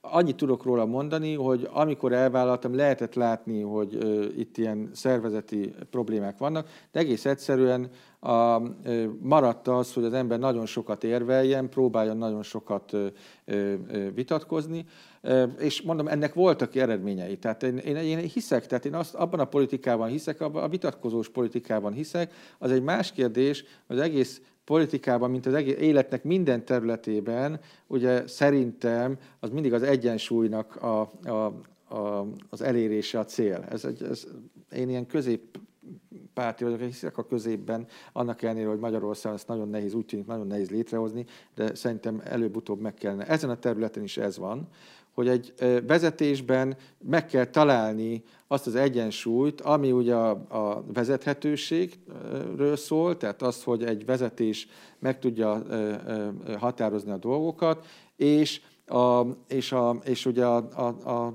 a, a teljes diktatúra között. Tehát egyik se jó. Az nem jó, amikor ugye egy vezető az csak egy báb. Az LMP-ben úgy indult az LMP, nem is volt társelnök, hanem szóvivők voltak. Volt egy női szóvivő, meg egy férfi szóvivő, amikor 2010-ben elindult. Tehát a, a másik ö, ö, szélsőség az meg ugye, ami a Fidesznél lett, amikor ez a teljes centralizált teljes autoritár és egy személyben dönt De ezek kettő között vannak átmenetek? Ezt kell csinálni, ezt kell elérni, tehát nyilvánvalóan ez, szerintem ez lehet a cél. De még egyszer mondom, 16-ban tudtam, tudatában, annak tudatában vállaltam el, hogy kevés a, a, a lehetőség, és akkor lehet majd úgymond egy olyan pártot létrehozni, amelyik valóban vezethetőbb is, hogyha itt a 18-as választáson olyan eredményeket érünk el, amelyik az embernek ehhez megadja a, a Tehát bocsánat, akkor az volt a stratégiát, hogy, hogy 18-ig valahogy kibekkelni ezzel a struktúrával, Igen. szakítani egy nagyot, és azzal érvelni a tagság előtt, hogy hoztam egy eredményt, most akkor megmondom, hogy hogy igen, igen, én alapvetően az, tehát az nem egy ördögtől való dolog, hogy amikor megbízunk egy vezetőt, akkor ugye annak bizalmat adunk. Hát persze. És, és amikor ugye jön az, hogy el kell számolni, akkor viszont ugye majd elszámolunk. A másik, meg nem ördögtől való abszolút ugye a, a fékek ellensúlyok, sőt, ezért küzdünk. Ez egy nagyon fontos dolog a fékek ellensúlyos, ez egy nagyon fontos pár szó. Azért küzdünk, hogy ebben az országban ugye a kormányok legyenek fékei és ellensúlyai, amik ugye most nincsenek de az se jó, ha meg Azt csak... nem tudta elérni az LMP. Az, az se jó. Azt el tudta a saját elnökeinek azért van, legyenek az se, az se, így van, az se jó, hogyha meg csak fék, meg ellensúly van, tehát egy kocsiban azért motor is kell, arról meg, meg kormány is kell, ha csak fék, meg ellensúly van, az meg, az meg nem jó. Ez eltűnt, erről szerintem többet nem Egy kérdés nekem még meg, 2016-ban te már egy sztárpolitikus voltál. Heti szinten többször szerepeltél országos médiumokban, folyamatosan adtál interjúkat, ha tartottál egy sajtótájékoztatót, a korrupció infoidra folyamatosan jártak az emberek, tehát hogy ismert volt a személyed. Ha te akkor azt mondod, hogy emberek, be kell lépni az LMP-be, hogy csináljunk egy középpártot, mert 2018-ban máshogy nem tudunk nyerni. Én biztos hogy legalább 200 ember belép abba a pártba, az neked egy olyan legitimációt hozott volna, ha egyáltalán engedi a tagság a belépés, az egy más kérdés. Az egy más kérdés. Az egy más kérdés, de mondjuk, hogyha belép 200 új ember egy 700 fős pártba, azért ez egy jelentős bővülés, azzal te biztos, hogy tudtál volna szervezeti reformokat elérni. Én megnéztem több interjút ebből a korszakból, egyszer nem hívtad fel a közvélemény figyelmet arra, hogy lépjenek be a pártomba, jöjjenek és építsük közösen. Hát biztos akkor tévedte be, alapvetően az ember azért vállal el egy pártot, meg azért beszél a párt nevével, hogy az, lépjenek bele. De, de te ez megint, erről ez, ez, ez, megint, lehet, hogy nem, akkor lehet, hogy ez hiba volt, de alapvetően ez megint egy Hát ugye az, az megint egy hiba lett volna, mert voltak azért ott abban a pártban is, mint máshol is, amikor ilyen bizonyos körök beléptettek papíron embereket, és akkor több ö, ö, ö, de nem, ez, ez nem hatalompolitikai értelme lett volna a beléptetés, mint ahogy amire lehet, te most utalsz. Igen, lehet, hogy ebben hibáztam. Ez a kört szokták ennek mondani. Lehet, hogy ebben hibáztam. Minden esetre a, a, az egyébként már akkor is komoly probléma volt, és most még nagyobb komoly probléma, inkább én jobban szeretek a, a mai vetületekről beszélni, hogy egyébként alapvetően nincsen tagsága már a pártoknak. Igen. Tehát alapvető De ez a rendszerváltás óta egy probléma. De egyre inkább. Tehát ez, ez, ez most, most nagyon nagy gond. A Fidesz is egyébként küzd már vele, tehát a Fidesznek sincs annyi, korán sincs annyi Persze. embere, mint azt a legenda mondja de most az ellenzéknél ez pedig alapvető strukturális Igen. hiba. Tehát ma már ezeknek a pártoknak, ha csak megnézi az ember a, a tagdíjbevételeit, és ugye elosztja ezerrel, mert körülbelül a havi vagy tízezerrel az éves tagdíjbevételt, mert havi ezek szoktak lenni, akkor gyakorlatilag gyalázatosan kevés. Nagyon de, kevés de az ember, ez 16-ban sem Én volt. A Momentumon kívül egyetlen egy olyan magyar ellenzéki pártot sem tudok, aki aktívan agitálja a közvéleményt, igen, hogy igen. lépjenek be hozzá. Igen, ez, igen, alapvetően most a 22-es választás ezen múlik leginkább, tehát nem azon múlik, hogy lesz összefogás, vagy lesz összefogás, azon múlik, nem is a belépőkön, hanem hogy lesznek-e akár belépők pártokba, lép, lépjenek be pártba, ha meg nem lépnek be pártba, akkor meg jöjjenek aktivistának. Tehát ez lesz a következő feladat, erre kell igazán felkészülni. Ha most megint a következő két évben megint az egy lista, két lista, bármiről beszélünk. Ne is beszéljünk most erről, messzi is van ez a kérdés még. Mit jelentett számodra az, hogy az LNP egy zöld párt? Neked mit jelentett a zöld pártiság? Ezzel bőven úgymond azonosulni tudtam. Nyilván én, ahonnan elindultam, az nem a zöld pártiság volt a leginkább központban, de gondolkodó ember az ma, tehát aki picit is gondolkodik, és látja, hogy mi megy ebbe a világba, annak nyilvánvaló, hogy, hogy ezzel a gondolattal és ezzel a problémával foglalkozni kell. Tehát az, hogy, hogy én ezt mindig mondtam, hogy az ne legyen, hogy csak azért vagyunk zöldek, mert, mert, mert olyan még nincs, tehát olyan szín nincsen, és ezt, ez egy nagyon komoly és nagyon jó felvállalható ügy. De mit jelent Annyit, neked konkrétan? Mit jelentett akkor? Én, én azt tudom mondani, hogy a fenntartható fejlődés. Ez, szerintem ez a zöld mondatnak a, a, a kulcsa. Azt is mondani kell, hogy a zöld az nem az, hogy ne szemeteljünk, vagy ne, sokkal több annál, hogy ne szemeteljünk, meg, meg klímakörök, meg vagy hogy klíma, meg felmelegedés, ennél jóval többről szól a zöld. A zöld az azt jelenti, hogy fenntartható fejlődés. És ebben benne van a fejlődés is. Tehát, hogy zöld, egy zöld az nem arról szól, hogy hát ő zsákruhában ö, ö, ö, jár, amit, amit maga termelt meg, és abból szőtte meg, meg nem tudom, saját tüdülőkével fogja a, a trágyázni a földet, és nem, nem ez a, a zöldnek a lényege, hanem fenntartható fejlődésről van szó. A társadalomban is fenntartható fejlődés, és természetesen a környezetvédelemben is. Tehát ez, a, ez egy nagyon, szerintem egy nagyon jó irányvonal, azzal együtt, hogy természetesen én nem erről a, a valóban nem, úgymond az ős, nem ez volt a, a identitásomnak, a politikai identitásomnak az alapja, de természetesen nagyon egyet tudtam érteni, és azonosulni tudtam ezekkel a dolgokkal. Te a zöld mozgalomnak a kapitalizmus kritikájával tudtál azonosulni? Én nagyon remélem, hogy ugye a, úgymond kritiká, kritikája van a zöld mozgalomnak, de nem megtagadja a kapitalizmus. Tehát azzal, hogy javítsunk úgymond a piacgazdaságon, és azzal, hogy a állami szerepvállalásra igenis van, és nagyobb szükség van, mint ami az elmúlt 10-20-30 évben ugye a fő vonal volt, azzal tudtam azonosulni. Tehát azzal, amikor oda mentem, nyilván az ember nagyon sokat beszélgetett annak a pártnak a vezetőivel, egy, egy, a legnagyobb részével azzal azonosulni tudtam. Tehát azt, hogy, és ezt ma is azt gondolom, hogy szokták kérdeni, hogy kell egy ilyen krédó, vagy kell egy ilyen néhány jelmondat. Tehát az, hogy egy politikában ne a pénz legyen a cél, hanem az ember legyen a cél. És ugye az ember az, az ne eszköz legyen, ugye úgy mondják a magyar kormány, emberi erőforrás, tehát az ne a pénznek egy erőforrás, egy eszköze legyen, hanem maga az ember és annak a tudása meg az egészsége legyen a cél, tehát a politikának nem lehet más célja. És ebben nagyon szépen, ezeket nagyon szépen megfogalmazták a, a LMP-ben, a, a, a LMP alakulásánál ott levő szakértők, és ezeket nagyon egyet tudok érteni. A gazdasági részben pedig nyilvánvaló, hogy több állami szerepvállalásra van szükség, de megint ott vagyunk, hogy a szélsőségek sosem jók, tehát nyilvánvalóan egyensúlyt kell megtalálni a, a, a, a teljes szabad kapitalizmus, és a, ugye a, a, a szocializmus vagy a kommunizmus között.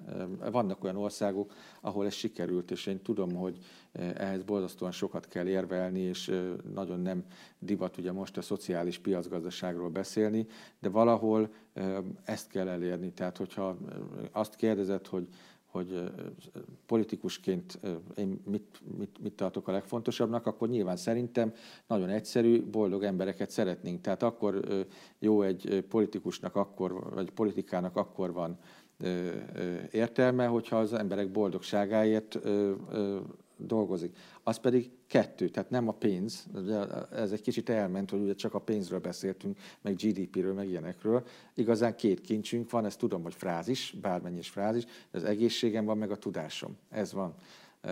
Ha, ha, Mindkettőnek az alapja lehet például a pénz. Nem. Ez, ez hát ha nincs pénzed, akkor kell, az, az egy más kérdés.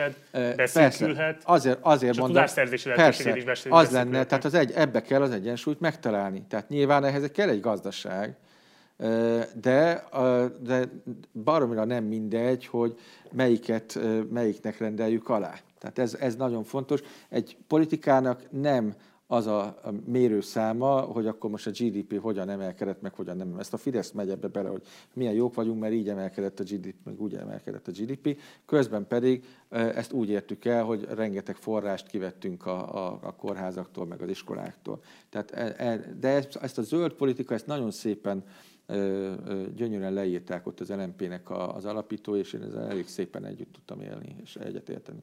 Például mondjuk a Bernie Sandersnek, aki ugye demokrata elnökjelölt volt, csak aztán megbuktatták, az ő Green New Deal-je, ami ugye azt mondja például, hogy 2030-ig az összes foszilis energiahordozó termelését be kell tiltani, szén, olaj, és így tovább.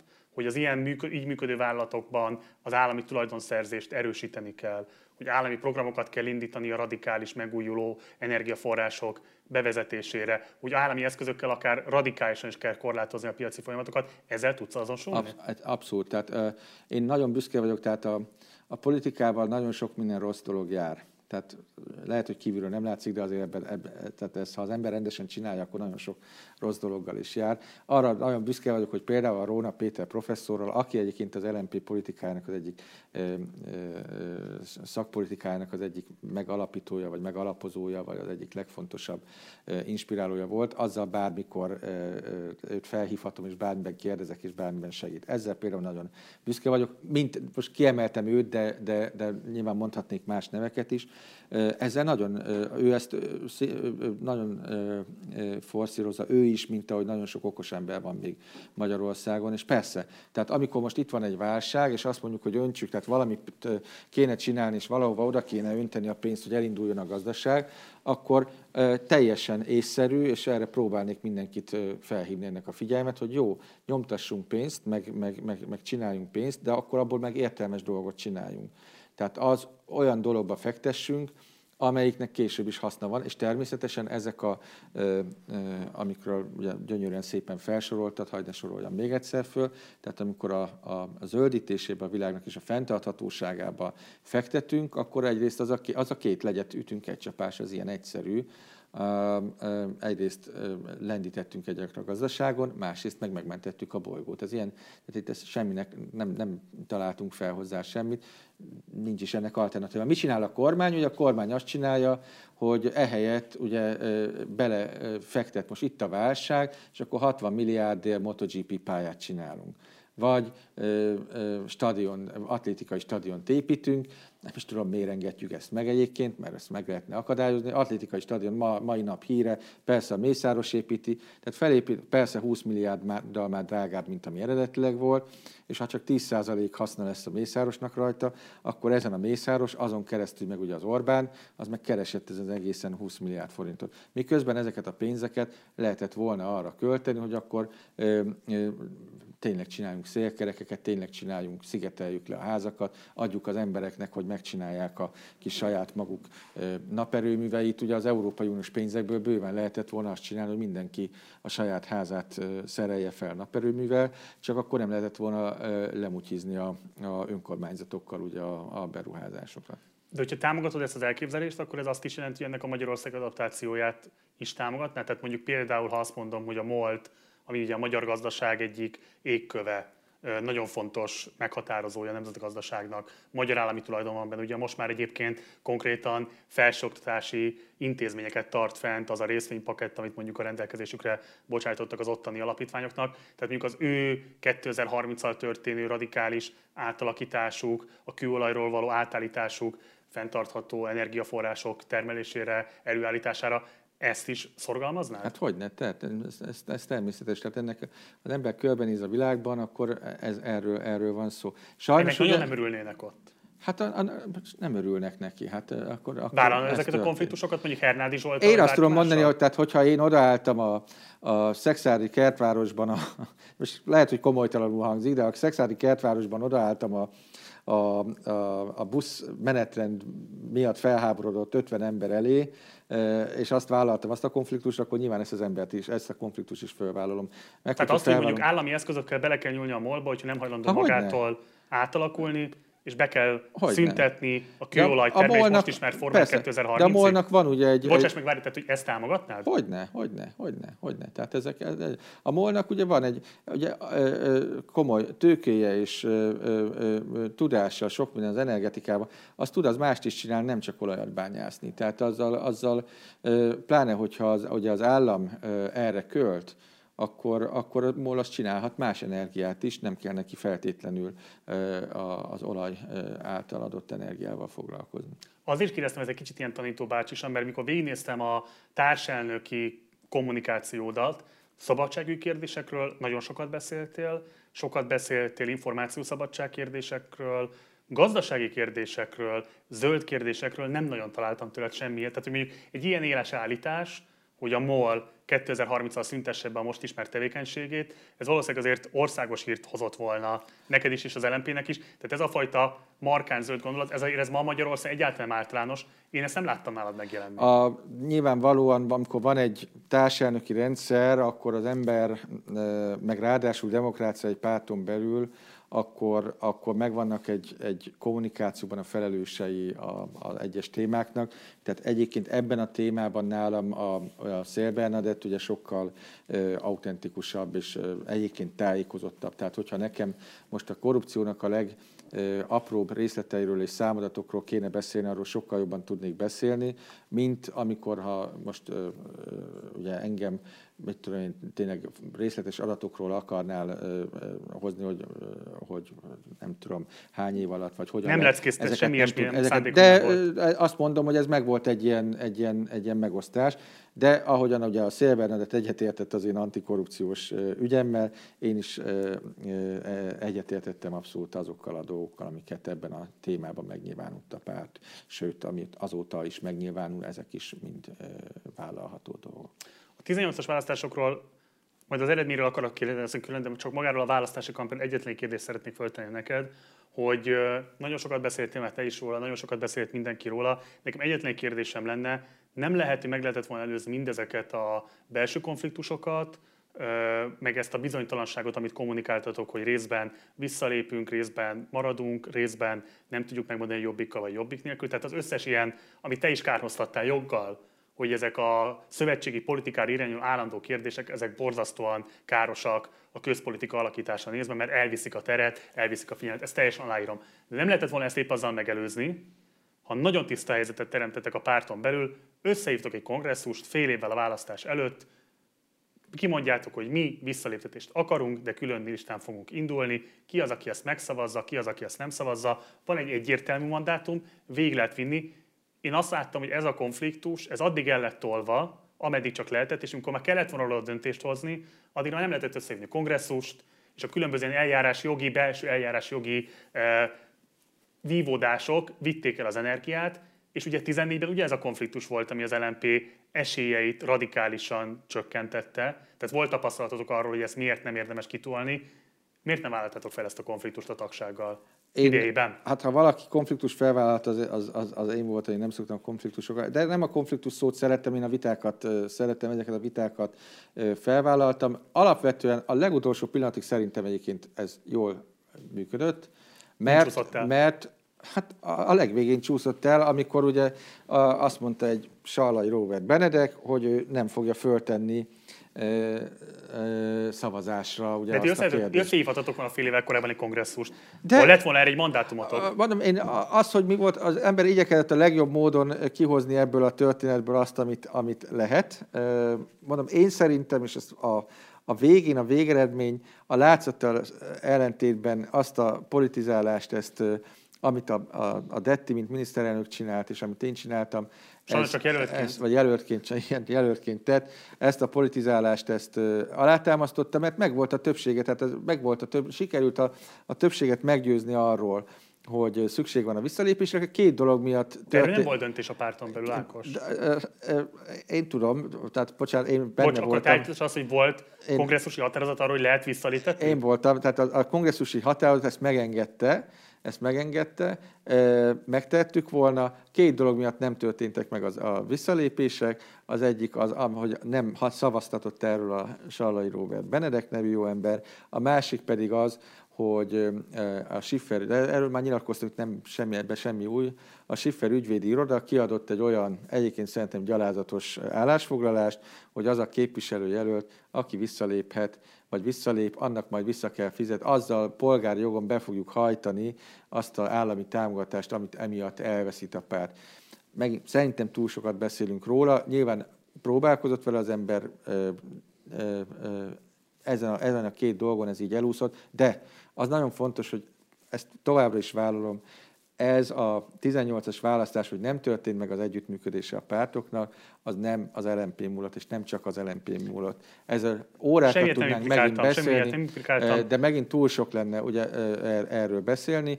Azok, akik akkor ott ebben részt vettek, azoknak most azon kéne gondolkodni, hogy majd 18-ra ez, ez megvalósuljon, illetve 22. azon kéne gondolni, vagy 22-re megvalósuljon, illetve azon kell, és ezt, ezt nagyon-nagyon fontosnak tartom, hogy amikor meg beszélgetünk, ugye most már nagyon sok időnk van, tehát ez már egy olyan beszélgetés, amikor nagyon sok időnk van, de amikor az esti műsorban megkapja az ember azt a 10 percet vagy 5 percet, akkor ne, ne, ne, ne, ne ezekről, mert ez egy részletkérdés. Ma már, ma már én optimista vagyok, és azt, hogy meg fognak egyezni a pártok, abban szinte biztos vagyok, de az biztos, hogy ez meg kevés. Tehát a, a számok szerint is, és minden tapasztalat szerint is ma már az, hogyha megegyeznek, ez kevés lesz. 18-as választás, eredménye ismert. Um, etikai bizottság eljárásra kezdeményezett veled szemben is. Ezt nem hozzám minden, hogyha nem lenne egyébként most egy aktuál politikai jelentősége. Na. Meg tudod erősíteni annak az etikai bizottságnak Bodolyai László a tagja volt? Ö... Esküszöm, nem emlékszem mert volt ott felügyelőbizottság is, meg etikai bizottság is, nem emlékszem. De Bodolai László ugye az LNP tagja volt akkor. Hát még szerintem, hogy tagja volt, szerintem tagja volt. Ugye a választási bizottságnak volt ő a, a delegáltja az LNP-nek, igen. Nem emlékszel hogy tagja volt az etikai bizottságnak? Hát őszintén szóval nem emlékszem. Az biztos, hogyha tagja volt, akkor nagyon remélem, hogy nem szavazta volna meg azt a, azt a, a határozatot. Tehát te nem tudod, hogy ő hogyan szavazott a te ügyedről? Hát nagyon remélem, hogy nem szavazott. Úgy tudom, hogy nyíl...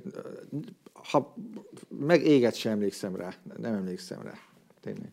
Te tudod, hogy hogyan szavaztak a te ügyedről az etikai bizottsági tagok? Ugye itt a etikai bizottság már nem tudott róla szavazni, mert ugye úgy volt, hogy először volt felügyelőbizottság, ha ez érdekes valakinek, de ez, ez, ez talán nem tudom, lehet, hogy érdekes. Inkább azért beszélek róla, hogy ne az legyen, hogy kikerülj az ember a kérdés. De nem szívesen veszek róla, ezt jelzem. Tehát volt egy felügyelő bizottság, a felügyelő bizottság hozott egy, egy ítéletet, amelyik nem volt olyan nagyon ö, súlyos egyébként, mert egyébként nem volt semmi, amit elkövettem, de a pártalkotmány szerint van egy másodfok, tehát az, az ítélet, a másodfokon már az etikai bizottságnak kell eljárni benne, és ugye az történt, hogy az elsőfokú határozatot az etikai bizottság fellebezte meg, annak a vezetője fellebezte meg, és a, úgy, tehát az az etikai bizottság, amelyik aztán döntött volna a fellebezésről. Tehát ugye ez pont ugyanolyan nonsens, mint ahogy most hallatszik, tehát ez bárki nem érti. Tehát olyan, mint hogyha a másodfokú bíróság elolvassa az elsőfokú bíróságot, hát ezt fellebbezem, mert ez nekem nem tetszik, és utána összeül a, a másodfokú bíróság, és akkor hát még mindig nem tetszik ez a dolog, és akkor megváltoztatom az ítéletet. És ugye akkor nem tudom én kért. Na most ezt én nem vártam meg. Tehát ugye az etikai bizottság, tehát most az a kérdésed most így, hogy ki hogy szavazott, akkor nem tudott róla szavazni, mert én már akkor kiléptem. Tehát én nem fogok egy olyan eljárásban részt venni, ami ugye, még egyszer mondom, tehát ez egy olyan 50-es évek kommunista pártjában lehet, hogy ilyen lehetett, tehát hogy az elsőfokú bizottság meghoz egy ítéletet, és a másodfokú bizottság fellebbez súlyosbításért, és hogyha várok, tehát hogyha megvárom, akkor nyilvánvaló ez a másodfokú bizottság meg is hozta volna ezt a súlyosbító határt, ezt én nem vártam meg természetesen. Abban egyetértek, hogy egy pártot alapítani az egy hatalmas munka.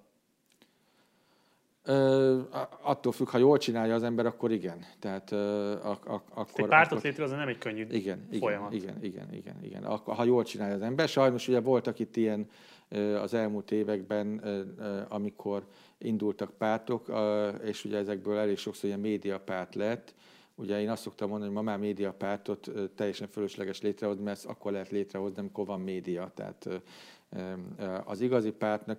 Na most, ha már odáig men, előzzem meg a kérdésedet, hogy ugye akar-e az ember pártot csinálni, vagy nem akar az ember Még nem oda tartunk, Jó, hanem akkor ott, hogy egy kérdés. nyilvánvalóan diszfunkcionális párt volt az LMP, de párt volt abban a szempontból, hogy voltak erőforrásai, voltak tapasztalat emberei, voltak munkatársak, akiknek lehetett feladatokat delegálni, volt valamilyen tagság, tehát volt valamilyen országos beágyazottság, azért ezek pláne a ma Magyarországon, de 2018 Magyarországon is nagyon-nagyon fontos erőforrások nem teremnek minden bokorban. Um, nem érzed azt, hogy kicsit könnyen hagytad ott?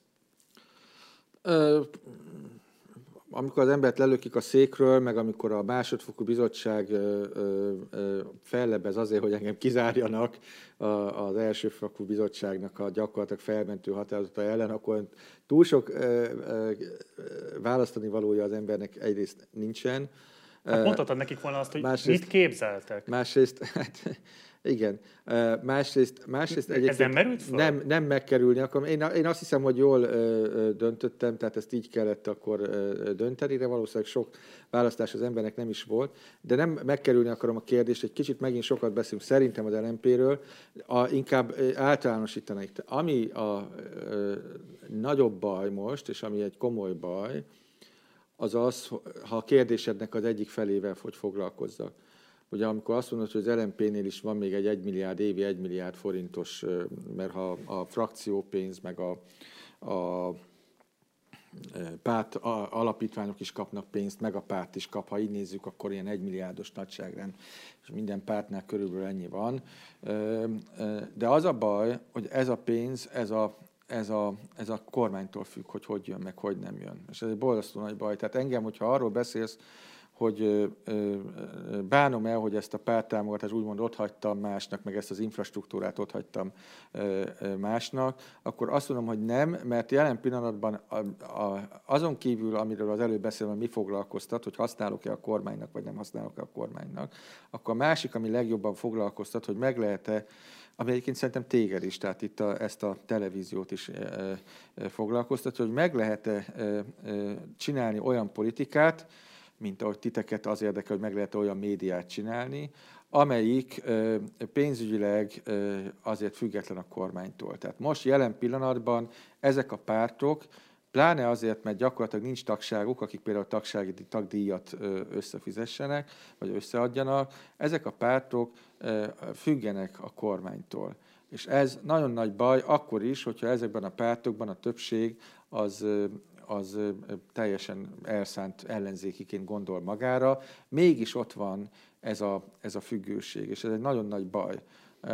Mert, mert soha nem tudja az ember, hogy amikor például egy párt nem hajlandó megküzdeni azért a bizonyos játékszabályért, akkor vajon nem gondol-e arra, hogy akkor jön egy ászjelentés, ha, ha rosszat teszek, és hogyha a gyászjelentés van, akkor azt a pénzt mennyire fogják behajtani, vagy milyen büntetést kapok, hogyan kapok. Tehát én az az igazság, hogy nem csak azért érzem most jelen pillanatban jól magam, mert ugye azok a sokszor terméketlen viták, sokszor termék, te, hasznos, de sokszor terméketlen vitákat most nem kell lefolytatnom, ezt, ez minden pártban normális, tehát én nem félek a vitáktól, és az egy jó dolog, hogyha egy pártban van vita. Ami miatt én jól érzem magam, az az, hogy egy picit sem függök a államnak, a, a, a kormánynak a jó indulatától. És ilyen szempontból volt hatalmas dolog, tehát hogyha valami miatt örülök, De nincs is valami miatt, ezt nem mondanám. Tehát, bocsánat, amikor én összetudtam szedni 680 ezer aláírást a Európai Ügyészség mellett, és azért most pedig összetudunk szedni ö, ö, több százezer ilyen manipulációs ívet, most ebben van, vannak pártok, akik nagyon szépen segítenek, de segítettek a, a uniós ügyészségi aláírásgyűjtésben is, de azért azoknak egy jó nagy részét azt, azt, azt mi szedtük össze, nem én szedtem oda saját kezüleg, hanem ezt nagyon sok segítő ember. Engem borzasztóan nem érdekel, hogy azt most pártnak hívják, vagy sem. És a választás szempontjából is borzasztóan másodrendű kérdés, hogy most pártagok lesznek, vagy nem de hogyha uh, amit... De miért ami, ami engem, miért ami, másodrendű kérdés? Baromira másodrendű. Az a lényeg, hogy ellenzéki vagyok, vállalom, hogy ellenzéki vagyok, és hajlandó vagyok érte valamit csinálni. Hajlandó vagyok kivinni szórólapot, vagy hajlandó vagyok kiállni a főtérre, vagy hajlandó vagyok plakátot ragasztani. Ha ilyen emberből nem lesz 20 ezer ember, de bocs, akkor, hogy, akkor de nem hogy lesz, engem, azt nem szervezi valaki? Engem, hát ezt kell megcsinálni. Hát most bocsánat, a, a Európai Uniós ügyészségbe szerveztünk. Tehát ott nekem volt egy kis pici ö, ö, ö, a csapatom. Ez tény, hogy ez mint képviselő tehetem meg, tehát az, hogy néhány embernek én fizetést tudok adni, és néhány ember segít ebben, illetve volt egy csomó önkéntes ember, aki segített. Tehát egy ilyet megszervezni nem olyan egyszerű. Tehát most már tudom, hogy a másodikat csináljuk, erre ez emberek kellenek. Ha lesznek emberek, akkor meg lehet bármit szervezni. Nem kell, hogy pártnak hívjuk. Nem kell, hogy pártnak hívjuk. Engem ugye azzal vádolnak, hogy én itt szervezetet építettem, meg hogy csak azért gyűjtöttem az aláírásokat, hogy, hogy ö, ö, megszerezzem az e-mail címeket. Nem érdekel, nem az az érdekes, hogy ki írta alá. De azt mondtam, hogy az viszont érdekes, hogy mennyien fogják gyűjteni. Tehát azok, akik, akik azt mondták, hogy kiírhatom őket, a, ilyen viszonylag kevés volt sajnos, hogy ki is írhatom a térképre a nevét, címét, hogy nála le lehet adni, vagy alá lehet írni.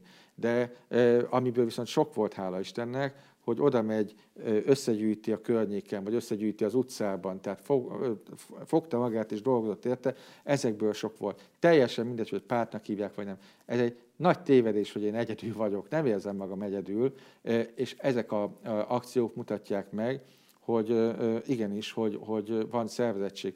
A pártoknak egyébként azon gondolkodni kell, hogy azt is megszervezni, hogy az a kevés emberük, aki van, mert sajnos kevés emberük van, azt is például igenis, hogy egybe kellene szervezni, és hát ezt most a következő hónapokban nem fogok most előrébb menni, hogy miket tervezünk, de ez egy komoly feladat lesz. Egy komoly feladat lesz, úgyhogy szerintem jó helyen kapizsgálsz, de ebbe az, hogy párt vagy nem párt, az egy, az egy harmadrendű dolog. Szerintem pártból most bőven van elég, amiből kevés van, az az, az aktivista.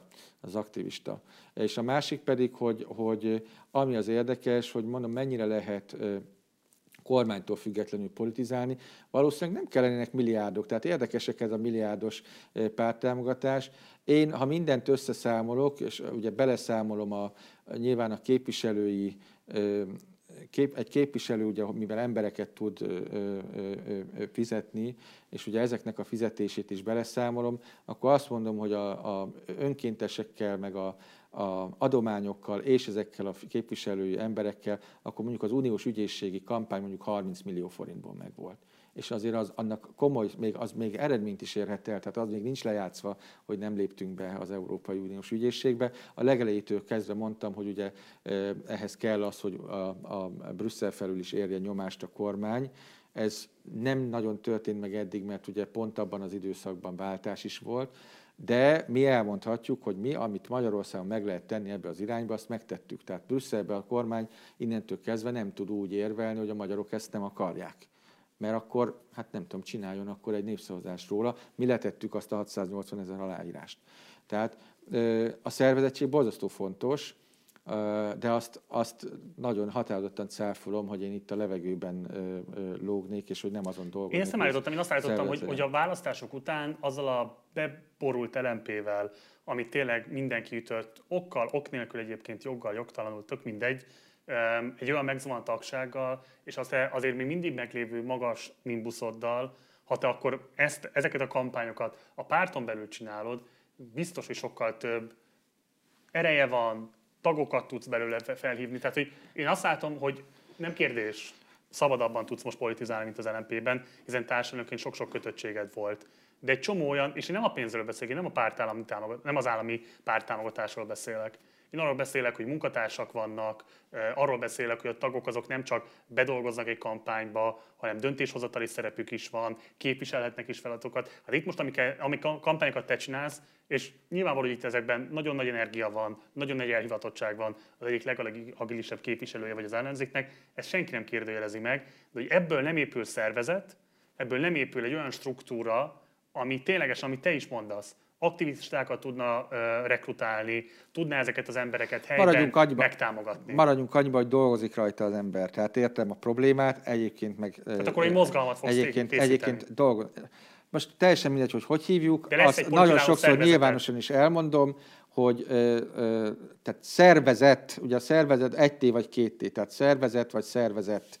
Tehát az, hogy én azt akarom, hogy szervezet ellenzék legyen, ezen dolgozik az ember. Tehát ez nyilvánvalóan ennek már egy, egy az, az előző gyűjtéseknek is az volt a feladat, hogy igenis politikai nyomást gyakoroljunk, ez az elsődleges cél. Ez De mint ahogy a, a orvoslásban is vannak pozitív mellékhatások, tehát egy, egy kezelésnek pozitív mellékhatása is lehetnek, nem csak negatívak. A pozitív mellékhatások között azért az is benne van, hogy ezt a szervezettséget, ezt már az korábbi akciók is segíthetik. Erről, erről ennyit tudok mondani. Azt, hogy a, ha az LMP-ben maradtunk, egyrészt visszafele nézegetni, mindig csak annyit nézzen az ember, amiből tanulni lehet.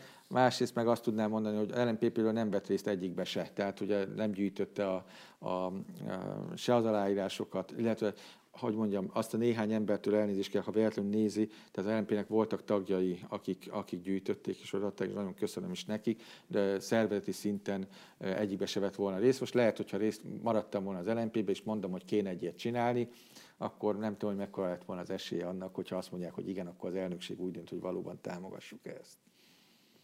Úgyhogy ez így történt. Mondom, szerintem pártból mennyiségi probléma. Nincs neked autoritás problémád, Ákos? Az mit jelent?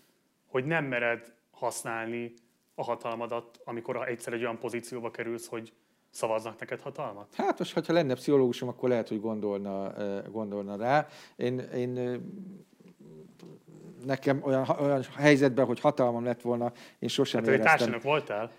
De azt, azt, azt mondani, hogy ez egy hatalom, az szerintem azért az enyhe túlzás. Ott egy ö, olyan vezetési struktúrában voltunk benne, amivel mondom, amikor átvettem, ö, akkor eleve, ha csak elolvastam a Siffer Andrásnak a lemondó ö, vagy elköszönő interjúját, akkor már csak abból is tudtam volna, hogy ez egy nem könnyű dolog, de én akkor már tagja voltam az LNP-nek. De nem az a jó politikus ismerve, hogy a ilyen strukturális kényszerek ellenére is képes érvényesíteni az akaratát, hogyha azt gondolja, hogy az ténylegesen a közjót valamilyen módon el tudja mozdítani? A, van egy, szerintem, a, én mondom, nem vagyok politológus, és annyira nem is tartom olyan nagyon magasra azt a tudományt egyébként, de alapvetően szerintem e, az egy nagyon fontos alapelv, hogy a, a, e, a, a politika nem szól másról, mint a, a, a lehetőségeimnek, meg, az, meg a elképzeléseimnek a, és vagy érdekeimnek az egyensúlyba hozásáról.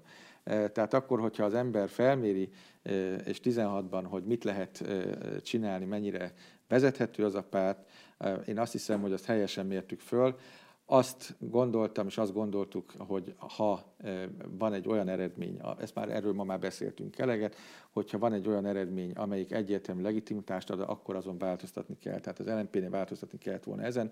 Abban a helyzetben, abban a szituációban erre nem volt lehetőségem. Maradt egyedül a meggyőzés meg a vita. Még egyszer mondom, nem sokon múlott, hogy nem sikerült. De megint mondom, megint ott vagyunk, hogy a 2018-as összefogás vagy nem, az de nem, mert nem, de, de nem ott vagyunk szerintem, mert megmondom, hogy miért fontos ez a kérdés. Az összes kérdésem erre irányul ebben a témakörben, hogy nincs neked azzal problémád, nem az van, hogy te azzal viaskodsz, hogy a politika az a hatalom megszerzésért zajlik? Van neked ezzel problémád? Ö, a, a politika az azért zajlik szerintem, tehát hogyha valaki tisztességes politika, vagy igazi és jó politikát akar csinálni, akkor boldog embereket akar látni, ehhez tisztességes és igazságos, ez ugye az alapítványnak a, a neve, tisztességes, igazságos politikát akar csinálni, amihez, hogyha ezt valóban meg akarja csinálni, ahhoz hatalom kell. Tehát ebben, ebben egyetértünk. Eh, ahhoz, ahhoz többség kell, meg hatalom kell. Ezzel szerintem semmilyen probléma nincs. Az a kérdés, hogy ahhoz, hogy ezt az ember elérje, milyen lehetőségei vannak, és természetesen azon dolgozik, tehát hogyha valaki tisztességes politikus, akkor azért dolgozik, hogy ezeket tisztességes eszközökkel ezt a ehhez levő hatalmat ezt elérje. Én szerintem ez teljesen egyértelmű. De azért mondjuk a világpolitikából az ilyen igazán nagy, respektelkezett személyeket is számtalanszor tudjuk rajta kapni olyasmi hatalom megszerzése érdekében. Nem biztos, hogy a tisztesség volt a legfontosabb vezérlőelvük, viszont ez szükséges volt, és te is vonatkoztál ilyesmire a 2006-2010 közötti Fideszes időszakodból, hogy igen, ha a közjón mozdítani akarunk, akkor ahhoz a hatalom megragadásánál nem lehet mindig minden szempontból tisztességes kívánok megfelelni, és ez nem biztos, hogy még tisztességtelenséget jelent, bocsáss meg, ez nem biztos, hogy erkölcstelenséget jelent. Ez azt jelenti, hogy tudomásul veszem, hogy a politika az a hatalom megszerzéséért zajlik, és abban kell tudni kreatívan értelmezni helyzeteket, lehetőségeket, akár alakítani is azokat. Én azt tudom mondani, hogy én nem sosem voltam a kompromisszumok ellen. Tehát én mindig azt mondom, hogy egy, a politika egyébként egy nyelvtani kérdésnek a megoldásáról szól, ugye a kompromisszum, van kompromisszum, van megalkuvás, van alkú, alapvetően lehet és kell valóban néha kompromisszumot hozni az embernek, olyan kompromisszum, az a kompromisszum, amelyikből a végén valami jó születik.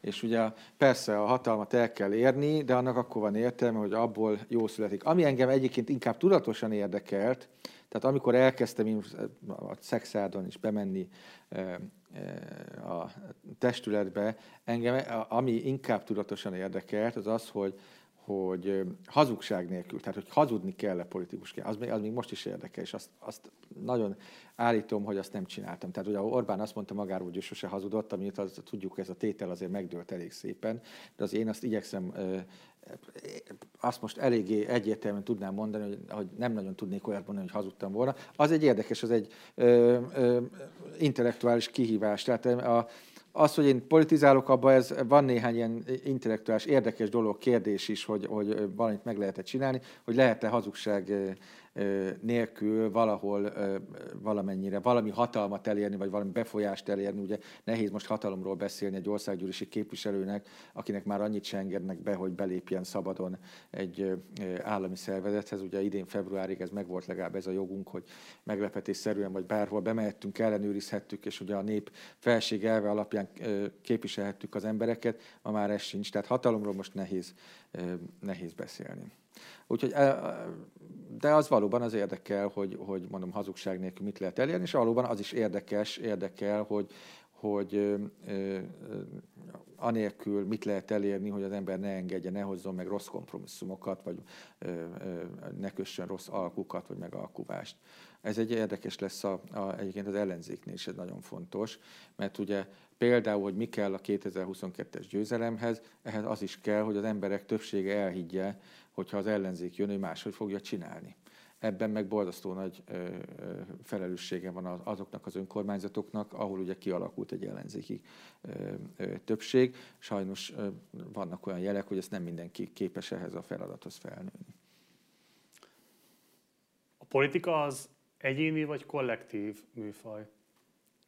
A kollektív, hogy ne? Tehát a kollektív. Tehát persze én sokszor megkapom, a, a politikai ellenfeleim mondják, hogy nem lehet együttműködni a hatházival, mert ugye a Fideszből is ugye föláll. Kik a politikai ellenfeleim? Mert ugye, Hát a, a, most éppen ugye a Fidesz elsősorban, ugye az LNP-ben voltak, akik ugye a, a együttműködés elleni e, dolgot csináltak. Én továbbra is azt mondom, hogy én szerintem én, én egy nagyon lojális, sokkal lojálisabb vagyok, mint ahogy azt kifele látszik. Itt volt két nagy vitám, ugye két politikai közösséggel, a Fideszbe azt mondtam, hogy nem kéne lopni, szerintem teljesen igazam volt, és amikor már teljesen egyértelmű volt, hogy ez a nézet, vagy ez a vélemény, ez nem fog nyerni a Fideszen belül, akkor, akkor jöttem el. A LNP-ben pedig ugye azt mondtam, hogy együtt kell működni még azokkal is, akiket érzelmileg nem annyira szeretünk, és amikor ugye már az volt, hogy a, a, a legutolsó pillanatban jöttem el, tehát a, a, könnyen lehet, hogyha ugye nem jövök el, akkor lehetséges, hogy akkor fogták magukat volna, és kizártak volna a, a, a, a pártból. Mondom, én, én sokkal lojálisabb vagyok, és sokkal inkább tudok együtt dolgozni emberekkel, mint ahogyan ezt a, úgymond ezek a politikai ellenfeleim rólam terjesztik. Szerinted az ellenzéki pártok szövetségesként tekintenek rád? Én nagyon remélem, úgy érzem. Nem biztos, hogy ö, mindig ö, mindenben egyetértenek velem, és nem biztos, hogy mindig ö, ö, tetszik nekik, amit mondok, de én, én azért remélem, és, és úgy is érzem, hogy igen. Én látok egy olyan tendenciát, hogy nyíltan nem mernek szembe menni veled, hiszen nyilván egy nagyon reprezentatív tagja vagy az ellenzéknek, jelentős ismertséggel, befolyásod van az ellenzéki hangulat alakítására, de nem látom, hogy szövetségesként tekintenének rád. Vannak hiányérzeteim, ugye azt, azt tudom mondani, hogy nem sikerült feltétlenül meggyőznöm mindenkit az ellenzéki pártokból, hogy a játékszabályokkal is foglalkozni kell. Tehát ez tény, hogy én azt mondom, hogy amíg propaganda van, amíg propaganda gépezete van a Fidesznek, addig ö, ö, nagyon komoly az esélye, hogy akármit is csinálunk, a 22-es választást ö, el fogjuk bukni. Ö, nem mindig kérdezik, hogy, hogy, hogy győzni fogunk-e vagy sem. Ugyanúgy, mint egy állatnál, akkor megkérdezik tőlem, hogy meg fog-e gyógyulni, vagy sem. Nyilván nem mond, nagyon ritka a biológiában, hogy azt mondom, hogy biztos, hogy meggyógyul, vagy az, hogy biztos, hogy ö, ö, megdőlik egy állat. Itt erről a választásokról sem lehet azt mondani. De ha csak azt nézem, hogy papíron, ez most 50-50 százalék, tessék belegondolni, ugye ott van a lengyeleknél, ugye néztük a lengyel elnök választást, hú, de jó, mert itt van 48-49 százalék esélye van már a, a ellenzéki politikusnak, aztán eljött a, a, a választás, aztán másnap hétfőn meg kiderült, hogy akkor 51 ide, 49 oda, és semmi nem változott. Tehát most, ha csak papíron nézzük, akkor is 50-50 százaléknál tartunk. Azért ez nem sok, mert megvan az esélye, gondoljunk bele, mindenkinek azt mondom, gondoljunk bele abba a pillanatba, hogy 22-ben, ha csak 51 százalékkal is, de megint nyert a Fidesz. Az a rossz hír, hogy ez az 50-50 százalék sem igaz. Mert amíg ugye mindent megengedünk a Fidesznek, tehát amíg minden disznóságot ö, ö, elengedünk neki, és amíg a propaganda gépezetet megadjuk, amivel mindent egyébként meg is tud magyarázni, ugye, hogy a szakmámba vágjon, hogy a, a lóról meg tudja a döglött lóról magyarázni, hogy nem döglött meg, csak alszik. Amíg ez van, addig ez az 50-50 százalék is csak papíron van meg. Mert ha ő bajban lesz, akkor majd bezárja az RTL-t, akkor bezár titeket, akkor bezárja majd a, a 444-et is, és akkor mi van? Akkor már, már megy, mindenki csak nevet rajta, de megy a Facebooknak ugye a törvényi regulázás. Ez a szerencsétlen prostituált értelmiségi Péter Favi, nem tudok rá mondani, prostituált értelmiségi, mert egy jó reményű, értelmes ember egyébként de beül abba a hivatalba, és ő elviszi a balhét, hogy majd ő a Facebookot ö, ö, ö, ö, hogyan kell ugye megregulázni. Megy a Facebooknak a megregulázása is. Meg fogja csinálni a kormány. A kormány úgy fogja mérni, hogy úristen, elkezdtünk csökkenni, már nem 52 van, csak 47, 46, 45, jönnek a következő lépések. Ez mindaddig meg fogja csinálni, amíg azt megengedjük. Azért kérdeztem az ellenzéki pártok kérdését. Mert ugye az előbb beszéltünk erről, hogy kollektív, egyéni kérdése a politizálás. Akkor hogy... Bocsánat, akkor szabad ne feled befejezem ezt a kérdést. Tehát például ebben a kérdésben valóban úgy érzem, hogy ö, ö, nem sikerült még úgymond az ellenzéki pártokat erről meggyőzni, hogy ezzel foglalkozni kell. Tehát vannak valóban ö, nézeteltéréseink, de ezzel együtt mondom, én, én ö, ö, nekik is köszönöm, hogy partnernek tekintem, én is partnernek tekintem őket és Most nagyon diplomatikusan fogalmazol, nyilvánvalóan van egy ilyen kölcsönös, meg nem támadási helyzet, de ez nagyon hamar ki fog éleződni 2022-ben. Bocsánat, ezt megmondom előre. Akkor éleződik ki, hogyha elcsesszük ezt a dolgot akkor ki fog éleződni. Amíg, amíg akkor 22 van, az, a, az a, hát nem, ezt nem így mondtam, nem, nem, nem. Akkor más kell csinálni, akkor nyilván nincs túl sok értelme tovább dolgozni egy, ezen. De ezt most nem azon dolgozunk, hogy elcsesszük. Tehát én, én bízom Szerinted a pártokba. az ellenzéki pártok fognak neked listás befutóhelyet kínálni? Paromra nem érdekel. Tehát, ez, ez, ez Tehát akkor ezen, a körzetedben akarsz indulni? E, e, még az se érdekel. Tehát engem az, hogy most hidd el, a legkomolyabban mondom. Én elhiszem. Ez, ez engem baromira nem érdekel. Tehát, Tehát akkor, nem foglalkozol azzal, hogy 22 akkor, hogyha ők úgy gondolják, helyed hogy, a parlamentben, vagy sem? Akkor, hogyha ők úgy gondolják, hogy szükség van rá, akkor, akkor, akkor, akkor, akkor megyünk. Teljesen mindegy, hogy én ott vagyok a parlamentben, vagy sem. Egy dolog, az fontos, hogy, hogy a, a, a végén mi a többség. A végén mi a többség, az a, az a lényeg. Az, hogyha 51 szál, az nem lesz siker, hogyha nekünk 49 lesz, és az 51 lesz a, a a Fidesznek. Ez az egy érdeke. Ez nem kérdés, de ahhoz, hogy az az 51 meglegyen, az nyilván neked is hozzá kell tenned. És akkor, akkor tudsz fogok. hozzátenni, ha van valamilyen módon, vagy Igyek. a listán, vagy pedig egyéni körzetben pozíciót, Igyek. amivel a kampányban Igyekez, szerepet tudsz vállalni. Igyek, igyekezni fogok, meglátjuk, hogy mennyire uh, számítanak rám, de ez a leg, legutolsó kérdés, amiről, ami, ami engem most itt érdekel. De azokkal a viszonyokkal, amiket folyamatosan kritizálsz, korrupció, a közmédia helyzete, hogy lehetne másként változtatni, mint úgy, hogy egyébként az 51%-os többséget létrehozzátok? Csak így lehet. Csak így hát de akkor mi mondod azt, hogy ezt téged nem érdekel, hogy rajta lesz Engem az sem? nem, az én ö, személyem. Tehát az, hogy most én nekem ilyen lista, olyan lista, hol induljak, hol nem induljak, 20 rendű, jó, az, az, az már lehet, hogy így nem áll meg, hogyha ugye kérdezik, hogy akkor mit akarok csinálni, akkor majd fogok rá. Eddig nem kérdezték de, de tényleg huszadrendű kérdés. Engem ez az egyetlen egy dolog érdekel, hogy most, most tudok-e, tudok-e elég embert elvinni a, a, a Kunigunda utcába, amin egyébként valóban ellenzéki pártokban van, aki csak mosolyog, de egyre kevesebben mosolyognak rajta. Tehát az, hogy az ellenzék megmutassa az erejét, és az, hogy az ellenzék megpróbáljon valóban játékszabályt módosítani, az érdekel. Az egy érdekes dolog. Az egy, az egy, az, az egy, az egy fontos dolog.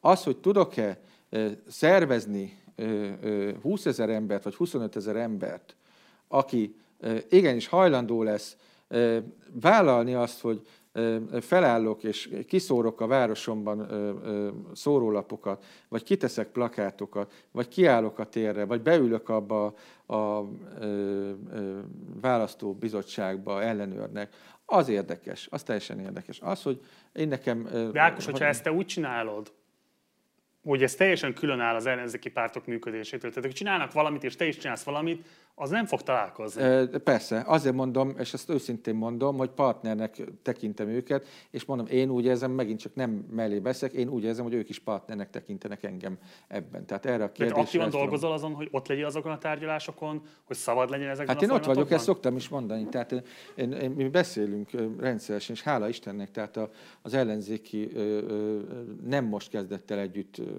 beszélni, ugye múltkor úgy jött ki, mint valami hatalmas dolog, bár, bár ugye azt el lehet mondani, hogy ugye lehet, hogy valakibe kérdésnek merült fel, hogy azt az első elnöki találkozónak ott nyilvánosnak kell lenni a tényének, vagy sem. Én mindig azt mondtam, hogy ezt vállalni kell, mert összességében már az a hír is, hogy, hogy szóba állnak egymással, már az is ugye egy, egy komoly dolog. De ez, ez zajlik. Ez a 2010, ezt sokszor elmondtam már, tehát a, arra büszke vagyok, hogy ehhez egy kicsit én is hozzátettem, mert a, a, a igazán nagy jég, ez szerintem ott tört meg a sminkszobában 2018-ban az MTV székházában.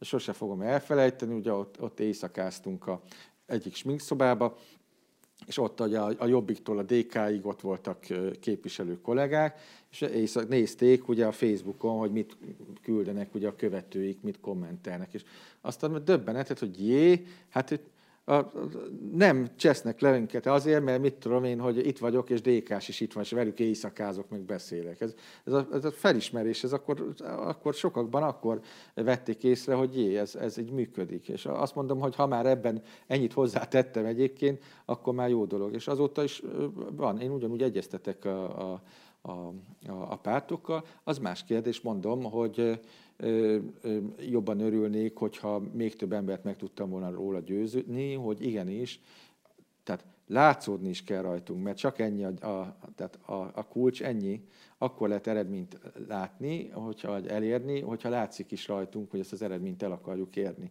Tehát, hogyha csak nem azt, amíg azt látja a Fidesz, hogy valamit megcsinál, és annyi lesz rá a válasz, hogy tartunk egy sajtótájékoztatót, vagy megelégszünk esetleg egy kis ö, pici tüntetésre, vagy valami, addig mindent meg fog csinálni. És addig tessék elhinni, hogy nem 50-50 százalék az esély. Nem 50-50, addig, addig nem tudom megmondani, de addig néhány százalék az esély.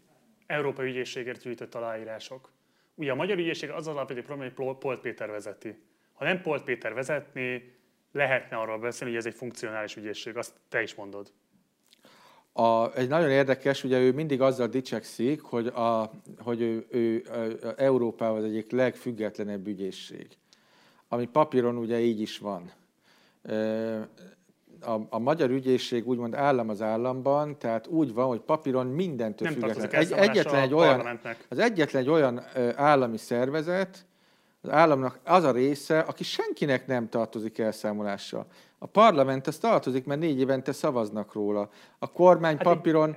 A kormány... be kell adnia, és a semmi, eljön, évente, semmi. évente eljön egyszer uh, uh, beszámolni, az egy kicsit kellemetlen, amikor ugye fölrovunk neki ezt, az, de ennyi.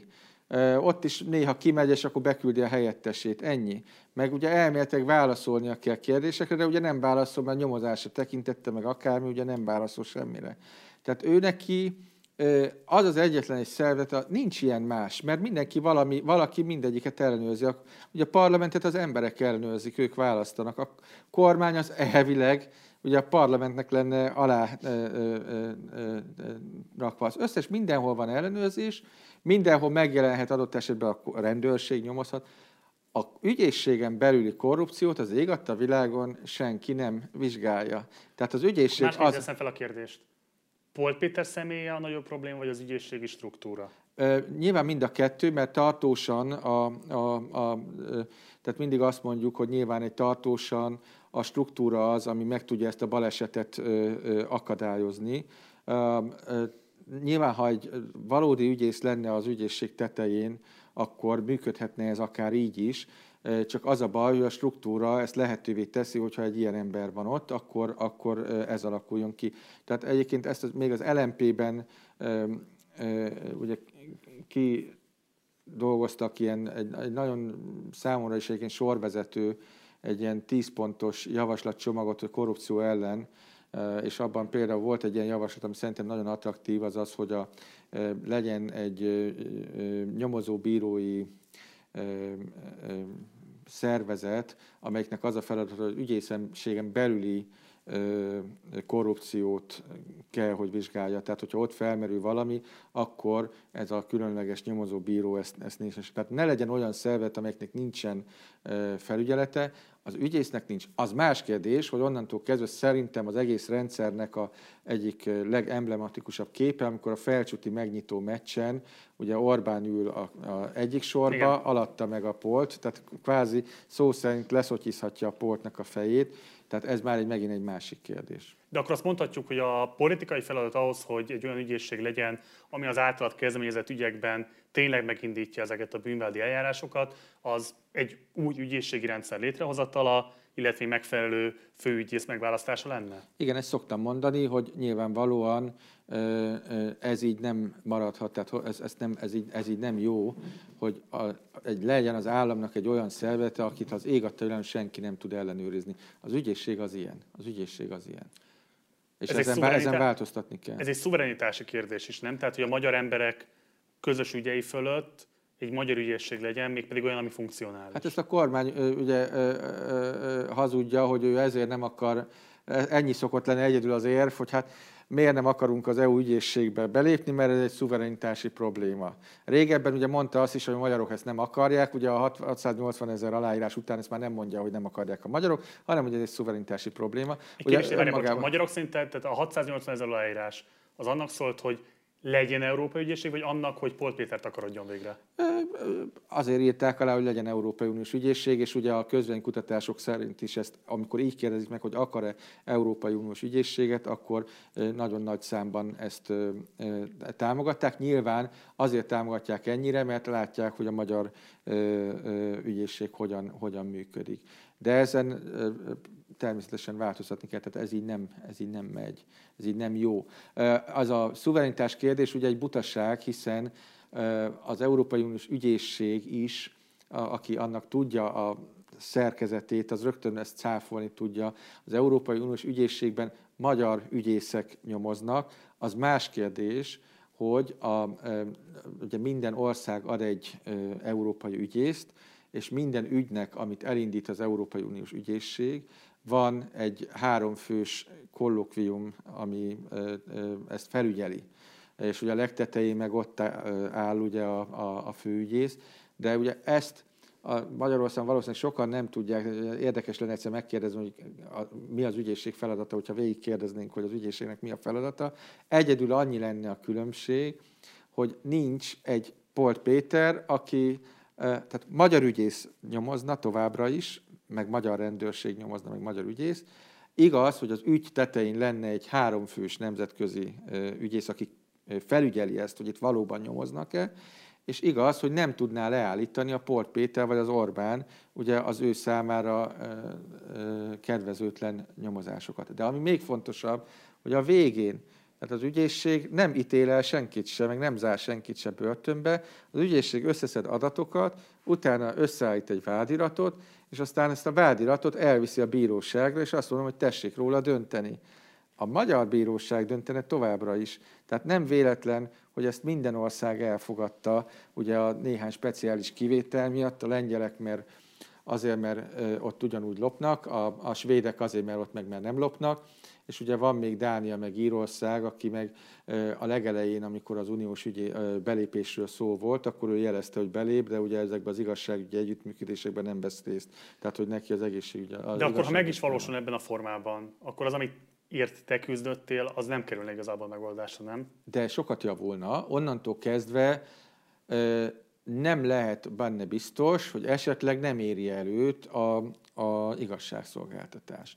Most jelen pillanatban, amíg polt-polt, addig ugye százszerzékig biztos lesz benne, hogy amire ő azt mondja, hogy nem akarom, hogy következménye annak nem lesz következménye. Nem, mert, mert ugye az ügyészségben ugye egy katonai hierarchia van, a legtetején, ha számtalan esetben azt láttam, a nyomozó teljesen, tehát már amikor bejött hozzám a, a, a trafikügyben legelején, amikor egy hét múlva bejött, többet tudott róla bőven, mint én. Tehát már tudta azt is, hogy, hogy kihozta le a listát, minden tudott. És nagyon szépen nyomoznak. Csak a legvégén az van, hogy akkor, akkor még sincs vádemelés. Na most onnantól kezdve, ha európai ügyészség van, akkor ebben nem lehet senki biztos. És az is igaz, hogy ha ma belépünk, akkor a holnap utáni lopás az, amit már nyomozhat az európai ügyészség. De onnantól kezdve a holnap utáni lopásnál már nem lehetne biztos benne a miniszterelnök, vagy a mészáros, vagy bárki, hogy a következő nem tudom, ugye most az élet az nem mondhatjuk, de hogyha életben van polt, akkor a következő, és nem lesz valakinek kétharmadnál nagyobb felhatalmazása, akkor elméletileg kilenc évig ugye ő nem fog, fog bíróság elé állni. Tehát, hogyha egy olyan új kormány van, bocsánat, úgy is el tudom mondani, tehát, hogyha jön egy új kormány, sokan mondják, hogy a polttal nem lehet mit csinálni. De hogyha jön egy új, és hogy, és hogy úgy, tehát emiatt a következő kormány sem tud majd bíróság elé vinni fideszes politikusokat. Ha jön egy új kormány, azzal fogja kezdeni, hogy csatlakozik az Európai Uniós ügyészséghez. Onnantól kezdve az meg végig fogja nyomozni, és végig nyomozhatja azokat az ügyeket, amiket most a polt nem hajlandó amik uniós forrásokból valósulnak meg. Ez így van, csak a, legnagyobb, a legtöbb pénz abból. Tehát az igazán nem csak azt érintik a, a korrupciós ügyek természetesen, de a legtöbb és a legnagyobb volumenű ügyek azok Európai Uniós pénzekből valósulnak. De hogyha a korrupció tényleg elképesztő mértékű visszaszorítását tekintjük, mint legfontosabb ügyet, akkor abban mi a fontosabb? Egy Magyarország ügyészségi reform, vagy a csatlakozás az Európai Uniós ügyészséghez? Mind a kettő, csak jelen pillanatban. De választani kell, mert nem lehet mindkettőt egyszerre, mert priorizálni kell. Mi az elméleti kérdés? Mi az el... Tehát alapvetően természetesen a Magyarország ügyészségi reform. Legyen egy valódi főügyész, és az az ügyészség az legyen ellenőrizhető.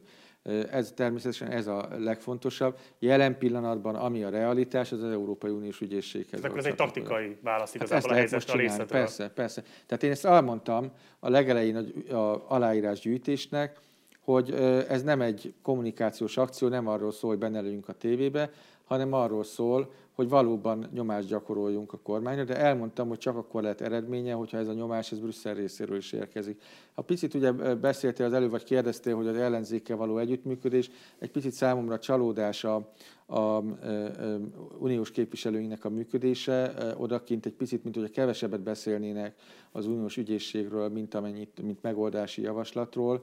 Ugye több szó esik ezekről a, a, a jogállami kritériumokról, ami egyébként megy is előre az a folyamat, csak ugye azzal a, a, a szubjektivitás a probléma, tehát ugye, ugye azt mondom, hogy a jogállami kritériumokhoz kötöm a, a pénzek kifizetését, hogy akkor mi a jogállam, mi nem a jogállam, ráadásul az eléggé soká lesz, tehát majd a, ugye a következő ciklusban a, a, a uniós ügyészséghez igenis, hogy ö, ö, lehetne ö, ö, elérni a csatlakozást, csak azt, azt Brüsszelből, Brüsszel felül is ö, akarni kell. Közmédia. Igen. Ugye nyilván a közéleti nagy pillanatod az a közmédia bevétele volt. Te is úgy hivatkoztál rá az előbb, hogy ott kovácsodott össze talán először a te megítélésed alapján a ellenzéki pártok vezetői. Szerinted ott az ellenzéki pártok ebbe, mivel már egy helyzetet kialakítottál, belekényszerültek, és inkább akkor mentek a jobb meggyőződésük ellenére, vagy ez egy közös akciónak mondható, amelyben tényleges szövetségesei, egyenrangú szövetségesei voltatok egymásnak? Uh, szerintem ez másodrendű kérdés. A, az biztos, hogy a, a Momentummal tudtuk ezt ö, ö, megszervezni. Tehát abban, hogy a, a, egyébként nagyon fontos ö, egyik tüntetés után fogjuk magunkat, és nem azt mondjuk, hogy menjünk haza, hanem azt mondjuk, hogy ö, gyalogoljunk ki gyalog a, a Kunigunda utcában, abban a Momentum volt a, pont az a párt, amelyik nem tudott bejönni, mert ugye ők nem voltak képviselők, tehát nekik nem volt jogosultságuk bejönni, de az, hogy... Ezt még mióta tervezted, hogy bemész? Évek óta. Évek óta. A pillanatra vártál? Ez, ez, igen, igen. Tehát azt lehetett látni már előtte, hogy ez, egy, ez, ez a kulcs. Tehát ez mindennek a kulcsa. Van, mondom, aki megmosolyog engem, hogy ezen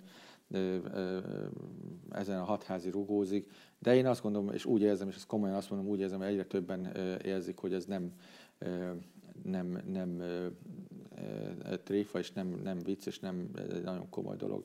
Azt kell mondanom egyébként, ha emlékezzek meg, él szerencsére továbbra is, de a, a tettéről, a, Navra, a Nagy Navarro Balázs, ugye volt egy ö, olyan Igen. híradó, és ilyen emberekből kellene sok. Tehát ő gyakorlatilag sok-sok éve, talán 2011-2-ben, ugye amikor az első hírhamisítás megcsinálta a, pont a mostani vezérigazgató segítségével az MTV, akkor ő odaállt, és azt mondta, hogy ez, ez így nem mehet tovább, akkor egyébként szakszervezeti vezető is volt, egyébként nagyon komolyan éjségsztrájkolt is, megelőzte a korát, mert gyakorlatilag senki nem foglalkozott vele, mindenki azt mondta, hogy ez nem érdekes. Pedig, pedig azonnal a probléma legelején ugye észrevette, hogy ez hova vezet, és pontosan ide el, elvezetett. A, továbbra is azt mondom, tehát hogyha a fő bástyát, ezt a fő, ezt a dolgot nem oldjuk meg, az, az száz százalék, hogy nem beszéltünk választásról, tehát az nem választás. Már bocs, az, az analízisra is mindjárt belemegyünk, de hogy akkor most beszéljünk magára az akcióra. Azt mondod, hogy évek óta tervezted. Azt, hogy oda el kell menni, azt igen. És, uh, most Ki volt neked dolgozva a fejedben, hogy hogy fog kinézni egy ilyen foglalás? Uh, uh, nem. nem. mire van szükség? Nem. Őszintén szóval fel sem merült, hogy bemegyünk, és akkor nem hajlandó velünk ez a, hogy hívják ezt az embert? Ezt Pap Dániel akartál beszélni. A hiamisító. Igen, tehát az, hogy az nem... Na most én előtte, én előtte... Ö, ö, Te tényleg azt hitted, hogy ott fogsz találkozni Pap Dániel? Hát, meg, hogy ezt ne, nem meri megcsinálni, tehát az, hogy másnap ö, ö, ne beszéljen velünk, és ne fogadjon minket, nem merült fel bennem. Én előtte ö, már több hónappal hozzá bejelentkeztem országgyűlési képviselőként jogom van, ugye most már nem nagyon, vagy kevesebb jóval, de akkor sokkal több jogom volt bemenni abba az intézetbe, intézménybe, és tájékoztatást kérni az intézmény vezetőjétől. És akkor én küldtem neki egy levelet, hogy kérek tájékoztatást, beszélni akarok vele. Ő vissza, akkor adtam neki talán három vagy négy időpontot is a levélben, és mondtam, hogy akkor, akkor valamelyik időpontban szeretnénk az, hát ezek pont nem jók nekik. Ezt, ezt válaszolta vissza. Jó, akkor küldtem még egy levelet, akkor bármelyik időpontot ön meghatározza, akkor én szívesen megyek. Ha ne, ön nem ér rá, akkor még akár a helyetteseit is, tehát föl, föl e, soroltam, hogy melyik beosztottaival hajlandó vagyok beszélni. Nem, nem. Jó, akkor el kell menni, bemegyünk. Őszintén szólva, fel sem merült bennem, hogy, hogy nem lesz hajlandó. Tehát addig volt meg a terv, hogy bemegyünk és találkozunk Pap Dániellel. Ez volt a cél. És az volt a cél, hogy ugye ott van ez a, ö, ö, volt egy öt pontos követelésünk, hogyha azt nem mondja be, tehát akkor, hogyha egy ö, ö, ö, megfogalmazunk egy öt pontos követelést, csinálunk egy tüntetést, és egy közszolgálati tévé nem mondja ezt be, akkor addig ott kell maradni, mert, mert erről szól a nyomásgyakorlás, hogy addig nem hagyunk abba, amíg valamit nem érünk el. De eljöttetek, mielőtt bemondta volna. Hát ez a baj. Az, hogy én, én, én nem jöttem el, én konkrétan ugye a föld felett lebegve ugye vittek ki engem a, a, az intézményből, a Bernadettet is ugye velem együtt dobtak ki. A, azt bajnak tartom, és egy hibának tartom, hogy, hogy idő előtt a kollégák kijöttek, és ezt is már nem most mondom először, azt, ugye szokták kérdezni, hogy vannak árulók, vagy nem az ellenzékben, mindig úgy szoktam fogalmazni, hogy vannak olyanok, akik akar vagy akaratlanul a Fidesz számára kedvezően politizálnak, tehát az a Molnár Zsolt, aki valahogy bejutott aznap este, másnap este, másnap este ott, ugye amikor már gyülekeztek a tüntetők, úgy bele volt zárva a, a, az, az épület, hogy mi az kis előkertjébe néhány képviselővel bementünk az előkertbe, de annyira bezárták, hogy már ki sem engedtek. Tehát amikor mondtuk, hogy jó, ha nem tudunk bemenni, akkor csókolom a kapun, tessék már kiengedni. Nem volt hajlandó kiengedni. Úgy kellett egy létrán kimásznunk. Tehát nem be, hanem kimászni. Molnár Zsoltot meg fogták és beengedték. Tehát az bejutott oda, és ő büszkén mondja, hogy rábeszélte a képviselőket, hogy jöjjenek ki. Dolga végezetlenül. Mert milyen jó, mert mindenki az összefogást akarja. És akkor milyen jó sztárok lesztek. A, az, aki nem ezt szól-e, megcsinálta, bocsánat, amellett érv, aki ezt meg, hogyha nem minden- volt konkrét Volt. kimeneteli pont, Volt. Volt. hogy egy vég nélküli bentartózkodás, elhúzódása elviheti a dolognak a sfungját, Egy- hogy most van egy jó exitálási pont, kimertek, megdicsőltük a nép Volt. előtt, Hogyne. nem legitim ez az érv, amivel feltételezhetően akkor Molnár Zsolt élhet. Szerintem nem. Mert amíg nem érjük el azt, amit akarunk, addig nem szabad abba hagyni. Az ellenzék más csinál, mint egy picit pöszmög, meg egy picit kiabál, és utána abba hagyja, és akkor várjuk a következő rugást, vagy a következő ütést. Ott egy nagyon egyértelmű volt. Az a lényege minden tiltakozásnak egyébként, hogy egyértelmű célokat fogalmazunk meg. Tehát úgy nem lehet tüntetni, hogy a szabadságért tüntetni. Azt kell csinálni, hogy mik a céljaink. Ott megvoltak. Mondják be az öt pontot, olvassák be, és fogadjon minket a vezérigazgató. Ezt ki kell várni. Tehát addig, amíg am- ez nem valósul meg, más is volt utána egyébként, most már többet kell ennél elérni, tehát most már ez a vezérigazgató nyilván nem maradhat ott. Tehát az a, egy olyan ö, ö, vezérigazgató, amelyik ugye eléri azt, vagy, vagy biztosítja azt, hogy ellenzéki politikus éveken keresztül élőben nem szerepelhet, azon kívül, hogy választás előtt 5 percet kap, azon kívül élő műsorban nem szerepelhet, a miniszterelnök pedig két hetenként beszél egy órát a, a közrádióban a legjobb idősávban. Minden héten? Minden, most már minden héten csinálja? Nem, Minden nem, héten nem is van. tudta, nem tűnt fel. Minden héten teheti. Tehát egy ilyen nyilvánvalóan nem maradhat. Nem beszéltünk választáshoz, nem választás, megint hagyd mondjam el. Na most utána de volt bocs, olyan... De Ákos, ezek nagyon éles állítások, akkor, akkor, akkor nem kell részt venni a 22-es választáson. Igen, igen, igen, igen. Ez, ez a, azért mondom, ezzel a problémával kelek és fekszek, ezt elmondtam neked. Ezzel a problémával kelek és fekszek. De ezt már 18-ban is mondtad. Igen, És ott azt a döntést hoztad, hogy mégis bemész a választásba. igen, és lehet, hogy rossz döntés volt. És lehet, hogy rossz döntés volt. De, ö, meggyőzni most akkor a kollégádat arról, Más hogy bolykottálni igen. kell? Nem, nem, nem, nem, nem, meg, nem.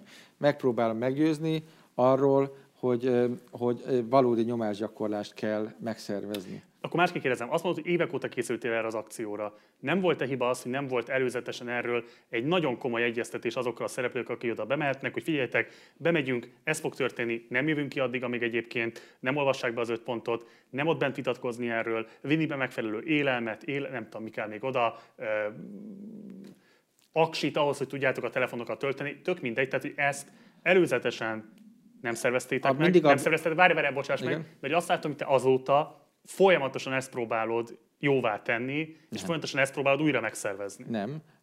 Azt próbálom jóvá tenni, amit a Molnár Zsolt csinált, tehát amikor ott hagytuk azt a témát. Mert, amit nagyon sokszor csinálunk, ott hagyunk témákat. Ezt is elmondtam, volt egy azóta De polgármester... egyeztettél Hadd előzetesen te ezekkel a mindjárt- kollégáiddal? mindjárt- Bocsánat, mindjárt. Felkészítetted őket erre a helyzetre? Egy, egy pillanat, mindjárt. Tehát volt olyan, azóta polgármesteré vált politikus kollega, aki egy beszélgetős műsorban, amikor megkérdezték, hogy miért nem megy el megint a Kunigunda utcába, azt mondta, hogy már voltunk ott eleget. Ilyen nincs.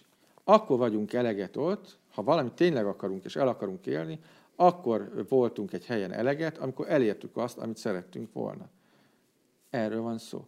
Én a való igaz, hogy utána jött ugye a, a ö, 18 után, ugye december után jöttek ugye ezek a választások, és, és ugye ott akkor a pártok ugye elkezdtek foglalkozni egymással, tehát ugye, hogy választ meg, meg versengenek egymással, és valóban abban maradt ez a fajta harc a játékszabályokért. Utána az önkormányzati még inkább, hiszen ott egy, voltak viszonylagos sikerek valójában, ezek nem voltak igazi sikerek, hiszen még mindig ott tartunk, hogyha összeadtuk azokat a szavazatszámokat, és az egy országgyűlési választás lett volna, akkor még több képviselő lett volna a Fidesznek, még akkor is, hogyha összefogás van. A, a, a, a, több lett volna a képviselőjük. Nem válaszoltál a kérdésemre. A, akkor Felkészítetted-e, bevontad-e kellőképpen a képviselőtársaidat ebben a, hát ez egy polgárengedetlenség volt? Igen. A polgárengedellenségben a társaidat ahhoz, hogy ez egy ütős akció tudjon lenni. Voltak olyan ellenzéki képviselők, akikkel korábban beszéltem ennek a lehetőségeiről, ennek a kimeneteleiről, és Volt olyan párt, ezt az előbb is mondtam, akiről a konkrét akcióról ennek a, a, a egyeztettem. A vonulásról. A, a vonulásról és a bemenetelről is. És a bemenetelről is.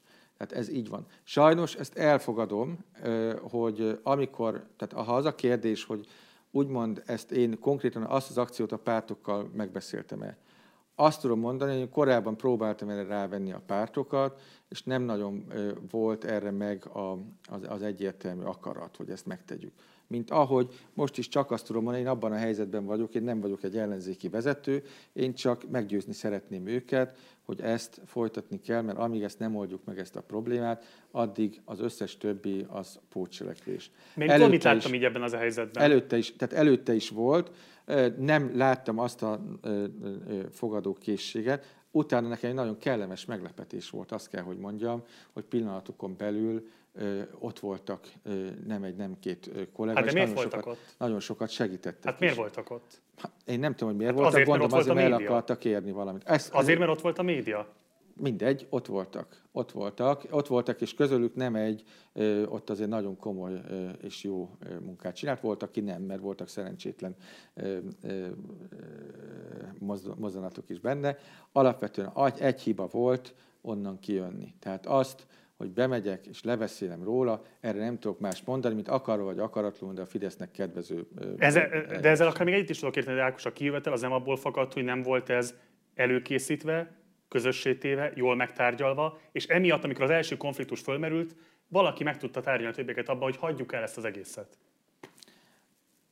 Elmúlt, ami a kérdés az, hogy mi lesz a következő lépés. De azt elfogadod, hogy egy ilyen polgárengedetlenség nek a megszervezése az több előkészítést és több előzetes gondolkodás munkát igényel? Nem mindig kell, szerintem amikor alkalom van, tehát fontos, hogy minden lássa az ember lehetőleg előre a, a, a dolgokat. Az is biztos, hogy vannak olyan pillanatok az életben, amikor, hogyha mindig azt én nagyon jól meg akarom szervezni, akkor lehet, hogy pont elmegy az a vonat, amire föl lehet szállni. Ott akkor ez, ez, ez, erre a vonatra föl kell szállni szerintem. Világos. Egy kritikára szeretném most reagálni, mert szerintem erre még soha nem reagáltál, és kíváncsi vagyok, hogy mit gondolsz róla. Többen így kritizálták a székházfoglalást, vagy hát a TV székházfoglalást abban a tekintetben, hogy az egy olyan tüntetés volt eredetileg, ugye, ami a rabszolgatörvény ellenében fogalmazódott meg, amelyben nagyon hosszú idő után volt egy olyan kegyelmi állapot, hogy szakszervezetek, tényleges tagsággal rendelkező szakszervezetek politikai pártok együttesen álltak ki egy alapvetően anyagi követelésért, nevezetesen, hogy ne lehessen ezeket a túlóra követelményeket ráoktrojálni a dolgozókra. És ugye így hangzik a kritika, szerintem ezt te ismered, hogy hallott, találkoztál már vele, feltételezem, hogy te ezt a tüntetést uh-huh. eltérítetted, és ehelyett egy sajtószabadság követelés vált a tüntetésnek a folyamányaként kialakult foglalásnak a központi követelésévé. Mit gondolsz erről a kritikáról? Az, hogy ezt így nem fogadom el, nem a sajtószabadságért,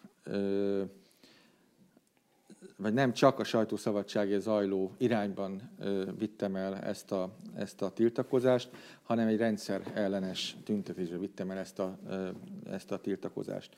Azt azóta is nagyon sokszor elmondom, és én szerintem igazam van benne, hogy amíg ezzel az alapproblémával nem küzdünk meg, addig az összes ilyen többi mint például a rabszolgatörvény, amelyikből egyébként nem lettek, valljuk be, nem lett belőle akkor a baj, mint amit ugye akkor ami lehetett volna. Tehát a törvény alkalmazásából nem lettek akkora disznóságok, mint ami, ami egyébként lehetett volna, de ha lett volna is, az összes többi disznóság az csak, az csak következmény. Tehát elnézést, én szeretek ugye ezekben a képekben, vagy a hasonlatokkal dolgozni. Ez az összes többi az olyan, mint amikor egy daganatnak csak a, a kis pici átéteivel foglalkozunk, de nem az alap, nem a primer, nem a kiindulását fogjuk meg a betegségnek. Tehát én azt csináltam, hogy egy rész ö, ö, ö, tünetből azt mondtam, hogy hagyjuk akkor ezt az áttétet, vagy ne csak azzal foglalkozzunk, hanem foglalkozzunk ennek a rendszernek a lényegével, menjünk neki a legkomolyabb bástyájának. Az, hogy most a, a, ezt egyébként nem akadályozta volna meg, hogyha ők tényleg elszántak, például a szakszervezetek, akkor csináljanak sztrájkot. Nem fogadom el, hogy mert nehéz, meg, meg kockázatos, meg mert ez. Akkor tessék akkor megszervezni. Én vagyok azért a hibás, mert abba hagyták. Hát könyörgöm. Ezt, ez, ez, ez teljesen felháborít egyébként, ha már egy kicsit belegondolunk, de annyira nem vagyok felháborodós, mint amennyire látszik. Akkor, ha jól értelek, bocs, tehát szeretném pontosan érteni a szabadat, azt mondod, hogy a te politikai prioritásaid között a közmédia és ilyen értelemben a propaganda, a kormányzati propaganda rendszer megszüntetése, felszámolása, az ezzel kapcsolatos problémák tudatosítása fontosabb, mint a közmunka, vagy bocsánat, a, a, a rabszolgatörvény elleni tüntetés.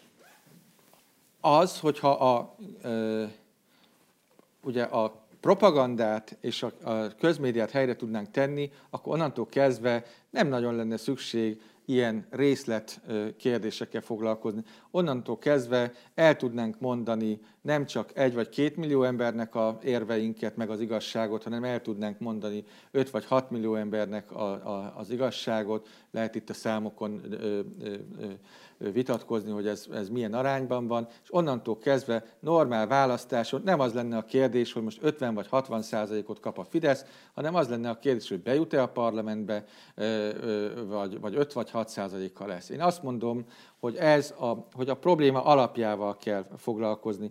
Ezért kellett az ügyészséggel foglalkozni, mert az egyik, az, az, tehát a rendszer lényege, hogy van egy ügyészem, amik megakadályozza, hogy engem megfogjanak ezek miatt a lopások miatt. Innentől kezdve bármikor szabadon kifizethetem bármelyik emberemet a, a lopott pénzből, innentől kezdve szabadon fizethetem a hozzám lojális sajtót. Ez az egyik bástya, a másik pedig a maga a propagandára költött pénzek, és, a, és az a közmédia, amelyik nem így működik. Tehát én azt mondom, hogy az nem vezet sehova, mert, mert nem vezetett, tíz év alatt nem vezetett sehova, hogyha az egyes ilyen kis disznóságokkal picit mindig morgunk, aztán egyébként meg abba hagyjuk, hanem az vezet valahova, hogyha a rendszer lényegét támadjuk. Nem véletlen, hogy ugye erre ugye az a válasz a kormánynak, hogy engem egészen elképesztő meg, meg módokon támad, és nem véletlen, hogyha még ezt is bevállalták, hogy egyébként ugye teljesen felháborítós törvénytelen módon ugye onnan akkor engem kiraktak abból a helyről. Jó. Jó. Közmédia kapcsán azt mondod, hogy meg kell változtatni a kereteket. Ha nincsen kormányváltás, vagy legalábbis a kormányváltás 22 környékén lesz egyáltalán reális esély, ha van egyáltalán, mit kell addig csinálni? Hogy kell megváltoztatni a kereteket ellenzékből? Mondom, nagyon egyszerű, százezren kell elmenni a Kunigunda utcába, bármennyire is egyszerű. Az, tűnik. hogy történik Valódi meg? nyomásgyakorlás kell. Ö, ö, meg kell, meg kell hirdetni, meg kell szervezni, akarni, akar, akarni kell, látni kell rajtunk, hogy akarjuk. Az a szervező munka, hogy néz ki Látni szerinted? kell rajta, hogy akarjuk. Nem fogok most beszélni, hogy ezt, ez mikor lesz. Meggyőződésem, hogy lesz. Ugye, hála Istennek, ugye nem csak szlogen, de tényleg borzasztóan sokat járok az országban, mert ugye megint gyűjtögetjük, és sokszor én megyek el személyesen ezekkel a begyűjtött tívekért. Egyre inkább látom, hogy ezt megértik az emberek, tehát ezt, erre, erre kifejezetten van igény nem erőszak kell. Tehát ugye ezt persze rögtön megkaptuk, ugye amikor én először mondtam, hogy el kell menni százezen a Kunigunda utcába, akkor rögtön az jött, hogy én itt ilyen erőszakot akarok. Nem, nem erőszakot kell csinálni, megmutatni, erőt kell mutatni. De mi Tettük történik? Ezt Bocsáss, jó, tettük ezt hogy ott van százezer ember. Mi Igen. történik szerinted akkor? Ezt majd, ezt, ezt, amikor lesz az ideje, akkor elmondom. Onnantól kezdve, hogy százezer ember elment oda, onnantól kezdve egy valódi nyomásgyakorlást tettünk. De hogy tudod ezt? Ennyi. De, de, ha utána a kormány, ha a kormány negligálja, ha a kormány negligálja, akkor el kell még egyszer menni. És tessék nekem elhinni, Hogyha Ez lesz, biztos, hogy így lesz, van, Ákos, bocsánat, ha lenne százezer ember, az nem kérdés, Igen. hogyha minden nap Először is, először ember, is ezt ki kell mondani, nem véletlen, ez, hogy Ákos, nem véletlen, nem, nem bocsánat, tudom. nem de, de, de, de, de, de, az, hogy százezer volt az nem egy csettintés kérdése. De először ezt ki kell mondani, hogy ezt akarjuk. Nem véletlen, hogy amikor ezt kimondtam, hogy akarjuk, meg kell nézni, hála Istennek szerintem a te műsorodnak a nézőinek, elenyésző százaléka néz Tények című szemetet, meg origót, de ha végignézi, akkor utána napokig arról szólt, hogy a hatházi, itt ilyen a szélső baloldali hatházi, aki egyébként mondom orgonál templom, minden szélső baloldali radikális hatházi erőszakot akar, és, és tehát nem véletlen érti ezt a, a, a, a hatalom, tudja a hatalom, hogy igenis fontosak, tehát meg kell mutatni az erőt. Erről szól tudja, ezért nem tetszik neki ugye a, a, a manipulációs ívek összegyűjtése, mert azért ennek is az a tömeg, az a rengeteg ív mögött, mindegyik mögött van egy ember, de ezt kell csinálnunk. Ezt az ellenzéki pártoknak is akarni kell egyébként. Más kérdés, ha nem akarják, én szerintem akkor is meg kell csinálni, Világos. és azt tudom, azt tudom mondani, hogy ezt meg fogjuk próbálni, hogy mikor lesz. Hogy mikor Nagyon lesz, sok az szereztél az MTV Áriákos. Nem, olyan sokat. Többet is, akkor azt azért mondhatjuk. Ne, nem. Én egyen biztos, hogy voltam.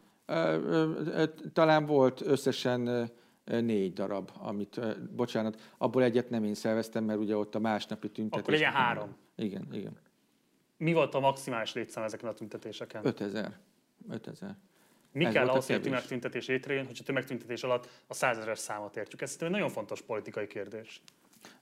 Beszélni kell róla, és azt kell, azt kell hogy az emberek ezt érezzék. És én mit tudok csinálni, nem tudok csettinteni, beszélni tudok róla.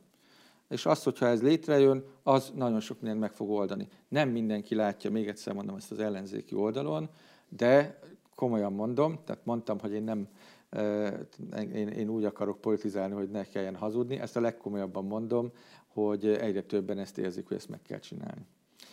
Ennyi. Meg kell tennünk. Ugye nem... Mi az a politikai munka, ami kell ahhoz, hogy százezeres tüntetés legyen az MTV előtt? Beszélni kell róla, és azt kell mondani, hogy el akarunk menni. Ha akarjuk, el, fogunk, el, el kell menni. Hogyan el lehet érdekeltéteni az embereket? Én szerintem, én, én megint csak a legőszintébben mondom, hogy én úgy érzem, hogy nagyon sokan ezt már érzik, hogy ezt meg kell csinálni. Ez az érzésem, ezt így érzem.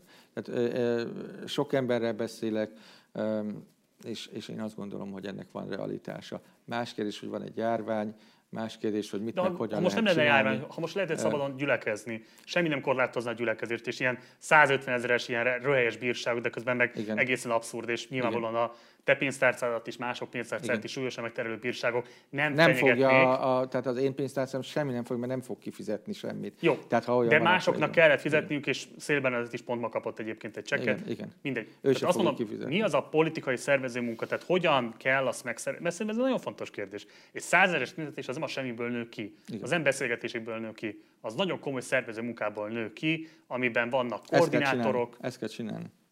Ezt kell csinálni. De akkor ezt te csinálod? Hát igyekszik az ember. Tehát 22 neked az egy deklarált Muszáj. politikai célkitűzés, hogy legyen egy százeres tüntetés az MTV előtt? Muszáj, tehát nem oldja, addig, addig az összes többi ez pótcselekvés. Mondom, kevés. De az, analízissal én nem vitatkozom, ez, én a megvalósítást kérdezem. Hogyne, hát, ezen, hát a, a, az ember csak sajnos keveset van otthon, mert, mert dolgozik. Tehát ezen, persze, persze. Nem véletlen, mondom, nem véletlen, hogy amikor ezt elmondtam, mondom, ki kell keresni, be kell írni, egészen elképesztő. Tehát a, a, a, a tények úgy hozta, hogy pucsra készül, pucsra készül, hol voltam katona, nem voltam soha életemben katona, polgárszolgálatos voltam. Pucsra készül hatházi, és erőszakkal akar, ugye dehogy is, erőt akarok valóban mutatni, és választást akarok. Tehát azt akarom, hogy valódi választásról beszéljünk. Ez most ugye mindenki azt mondja, hogy hát, ha majd elcsalják. Most csalják el. Tehát minden a plakát, amit látunk, kormány plakát, az egy csalás. Az már a következő választásnak az elcsalása. Ezt tessék észrevenni. A, ők kitehetnek milliárdokért sok ezer plakátot, ez azt jelenti, hogy azokhoz az emberekhez is eljutnak, aki nem hajlandó tévét nézni meg rá. Ez, ezt kell nagyon jól érteni. Akivel itt most beszélünk, aki ezt nézi ezt a műsort, az úgy érzi, mintha ő, ő ugye tájékoztatva lenne. De nagyon sok embert baromira nem érdekel ez az egész. Teszem hozzá joggal. Valahogy azoknak is el kell küzdeni, küldeni az üzenetet. A kormány vesz évi 50 milliárd forintot, és ilyen minden háztartásra, mert ezek nem kérdőívek, ő elmondja, hogy mit akar csinálni, meg plakátokon kírja, meg a foci meccsre közé beteszi hirdetésbe, meg, meg, meg a filmek közé beteszi hirdetésbe, és ő eljutatja az ő üzenetét. Én Ákos, nekem, bocsáss, meg most nekem, hallgatlak téged. Ez nem választás. És minden tiszteletemen együtt mondom ezt, igen. hogy én azt érzem, hogy te nagyon erős Két vagy dolgot tudok csinálni. Két az dolgot. analízisben vagy nagyon erős, és hogy amikor azt kérdezem tőled, hogy mi a megoldás, mi a gyakorlati cselekvés, arra nincs válasz. Ah, dehogy nem. Azt tudom, én mit tudok csinálni. Két dolgot tudok csinálni. Megpróbálom meggyőzni az ellenzéki kollégákat, ez az egyik, és megpróbálom a maradék nyilvánosságot felhasználva meggyőzni azokat az embereket, akiknek oda el kell jönni. Megpróbálni elmondani, tudja hány, vagy tudod, már magázlak már itt a fáradtságban, bocsánat. Hányszor hallgatom én, hogy mikor csinálnak már, most ha csináljanak valamit képviselő úr, vagy doktor úr, most, de hogy nem tudok, se, én már semmit nem tudok csinálni, azt kell észrevenni, az emberek közösen tudják. A másik pedig, hogy nincs félnivaló. Ha vagyunk százezren, akkor nincs félnivaló. Ezt csak el, el, el tudom mondani. Egyszer, kétszer, háromszor. Erre is, amikor ezt elmondtam, ez jött, hogy itt a hatház, itt a rendőrök ellen akarja. Nem, én azt mondtam, hogy 50 ezer rendőr van az egész országban, annak is jó része nem fog a havi 150 ezerért cserébe ugye bármilyen csúnya dolgot tenni a tüntetők ellen, de hogyha százezren vennek, nem is akarna tenni. Ilyen egyszerű ez az egész. Szerinted én, politikus, én, mi, én mi, mi a politikus munkája Én két dolog. Az egyik, hogy beszélek, megpróbálom meggyőzni az embereket, ez az egyik. A másik meg, hogy szervezzen. Még egyszer mondom, én ez szerintem... Zajlik, mert ez a legfontosabb komponens, és erről nagyon keveset beszélsz. Még egyszer mondom, én szerintem, én szerintem a, ennek a két akciónak, ahogy mondtam, nyomásgyakorlás a célja, de a pozitív mellékhatása, hogy azért a szerveződés is és a szervezés is előre halad. Ennyi. A Akkor harmadik... Mondok valamit, itt vagyok én, szeretnék ebben a százezeres tüntetésben benne lenni. Mondja meg képviselő úr, mondd meg Ákos, mit tegyek? Meg fogom neked mondani az adás után. És akkor az, az a egyébként, néző, aki egyébként, a ha, bocsánat, bocs, bocsánat, ha a szervezésben, ha a szervezésben akarsz, akkor adás után megmondom, aki a kamerá, az meg jöjjön el, amikor szólok. Ennyi. El kell jönni, semmi más nem kell. Mindenki, hogy mit kéne csinálni, mit kéne csinálni. El kell jönni néhány alkalommal, nem kell de, nagy dolgok. De látod, Ákos, tehát azt mondod, hogy amikor majd te mondod, nem, akkor, akkor el kell jönni. Uh-huh. Ak- és közben arról beszélt, hogy egy kollektív cselekvésről van szó, igen. hogyha politikát csinálunk. Igen, igen. Hogyan lehet ezt a te szándékodat, meg azokat az elégedetlenségeket, amik vannak ebben az országban, akár az MTV-vel szemben, akár mással szemben, összeterelni. Mi az a szervező munka, ehhez kell Mondom szerinted? még egyszer, én És meg tudok, lehet ezt csinálni párt nélkül? Én, amit tudok, szerintem meg lehet, de nagyon jó lenne, és nagyon fontos lenne hozzá, hogy ebben a pártok is részt. Van olyan párt, még egyszer mondom, van olyan párt, aki ebben kifejezetten egyetért velem. Uh, ahogy volt, ahogy volt, oda? Ahogy volt, ahogy volt, teljesen uh, kizökkentesz. Ahogy hát volt... Reméltem, hogy végre egyszer. Igen. Még már nem sikerült tarta... egyszer se kizökkenteni? Momentumnak hívják, és tartasz oda? Az mit jelent, hogy tartok oda? Be fogsz-e lépni, vállalsz-e vezető tisztséget? Szerintem a második az biztos nem, az egyik meg sose tudja megmondani az ember, hogy valamikor belépe vagy majd, vagy sem. A Momentummal egyet tudok, ö, ö, nagyon sokat együtt tudunk dolgozni, borzasztóan sokat segítettek ebben a gyűjtésben, a legaktívabbak voltak, tehát ők voltak azok, akik kiálltak, és ezek nagyon jó dolgok. Nagyon jó volt, a, a, amikor a MTV-hoz, ahogy előbb mondtam, velük együtt elmentem, nagyon sokszor tudtunk együtt dolgozni. Összes többi az részletkérdés, és megint az én nekem a sorsa, meg mi az megint csak ez teljesen komolyan részletkérdés. Amit kérdeztél, valóban nagyobb az esély akkor, hogy egy ilyet meg lehet csinálni, hogyha ebben más párt is részt vesz, részt vesz de pártok nélkül is meg lehet csinálni. Hogy mi az, amit én tudok tenni, én nem semmi mást, beszélni és megpróbálni minden lehetőséget kihasználni arra, hogy ez, ezt meg kell csinálni. A többieknek pedig, most akkor fogalmazhatunk, amikor majd azt hallják, hogy van egy ilyen, akkor el kell jönni, akkor fogalmazzunk így. Foglaljuk össze. A Fideszből indultál, az LNP-ben voltál társelnök, voltál Márkizai Péter Mindenki Magyarországa mozgalmában is elnökségi tag, most független képviselő vagy. Egyszerre mondtad azt is, hogy nem szükséges a pártok részvétele, anélkül is lehet eredményeket elérni a fidesz szemben. Csak pártokkal könnyebb, igen. De közben azt is mondod, hogy valamilyen fajta szervezetre szükség van, és meglebegtetted azt, hogy valami fajta szervezeti formában gondolkozol, ami a politikai munkádnak kereteket adhat. Várhatunk-e 2020-ban még tőled valamilyen bejelentés, akár arra, hogy csatlakozol, akár hogy alapítasz olyan politikai szervezetet, ami innentől kezdve neked az otthonod, politikai otthonod lesz? Uh, azt, hogy mit teszek, azt mindig elmondom, amikor aktuális, tehát ezt mindig uh, akkor kell. Én uh, nagyon sokat, most nagyon hosszan beszéltünk, hogy mit akarok csinálni, tehát amit 2020-ban, 21-ben is, uh, ha addig nem érünk el eredményt, azért fogok küzdeni, hogy a játékszabályokkal valami történjen, azért fogom ez, ez, a, ez, a, ez a politizálás. És a, a másik pedig, a másik pedig, ami most elsősorban ez, elsősorban ez, volt sajnos sok másik dolog, amit elengedtünk. Például ugye lehetne a külföldön szavazókról beszélni, Igen. ha nem beszéltünk volna már eddig is két és fél órát, vagy nem tudom mióta vagyunk itt.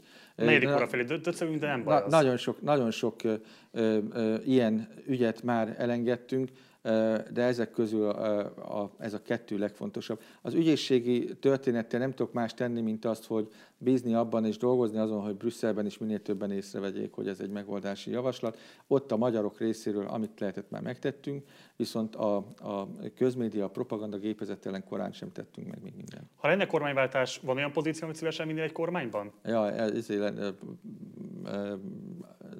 Voltam már ugye antikorrupciós szakszóvivő a LMP-ben, antikorrupciós miniszter, azt szívesen lennék, igen. Antikorrupciós miniszter lenne egy kormányban? Azt, azt szívesen lennék, igen. Ha mondjuk ezt egy igazsági minisztériumnak, hívják, akkor az, az nem, nem igazsági állat, miniszter? Állatos vagyok, az hülyén néznek ki nagyon. Az, úgyhogy az, az, az, De mondjuk egy államtitkárságot elvinnél? Eh, eh, nem, az kevés, tehát a, mert, mert annak, annak úgy van értelme, tehát ugye ez egy olyan feladat, ez nem csak törvénykezési feladat, ez egy nagyon komoly feladat. Ez egy, ha szokták kérdezni, hogy félek-e, ha valamikor elkezdenek egy picit azon gondolkodni, hogy bajom lesz, akkor nyilván ennél a pozíciónál lenne, amikor ezt elérem.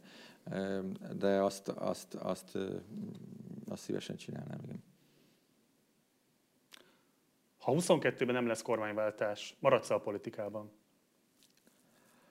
Uh, van erre stratégiám, uh, uh, amit, amiről magánbeszélgetéseken már szoktam eh, beszélni, egyelőre ezt most még nem, eh, ezt, erről nem szeretnék beszélni.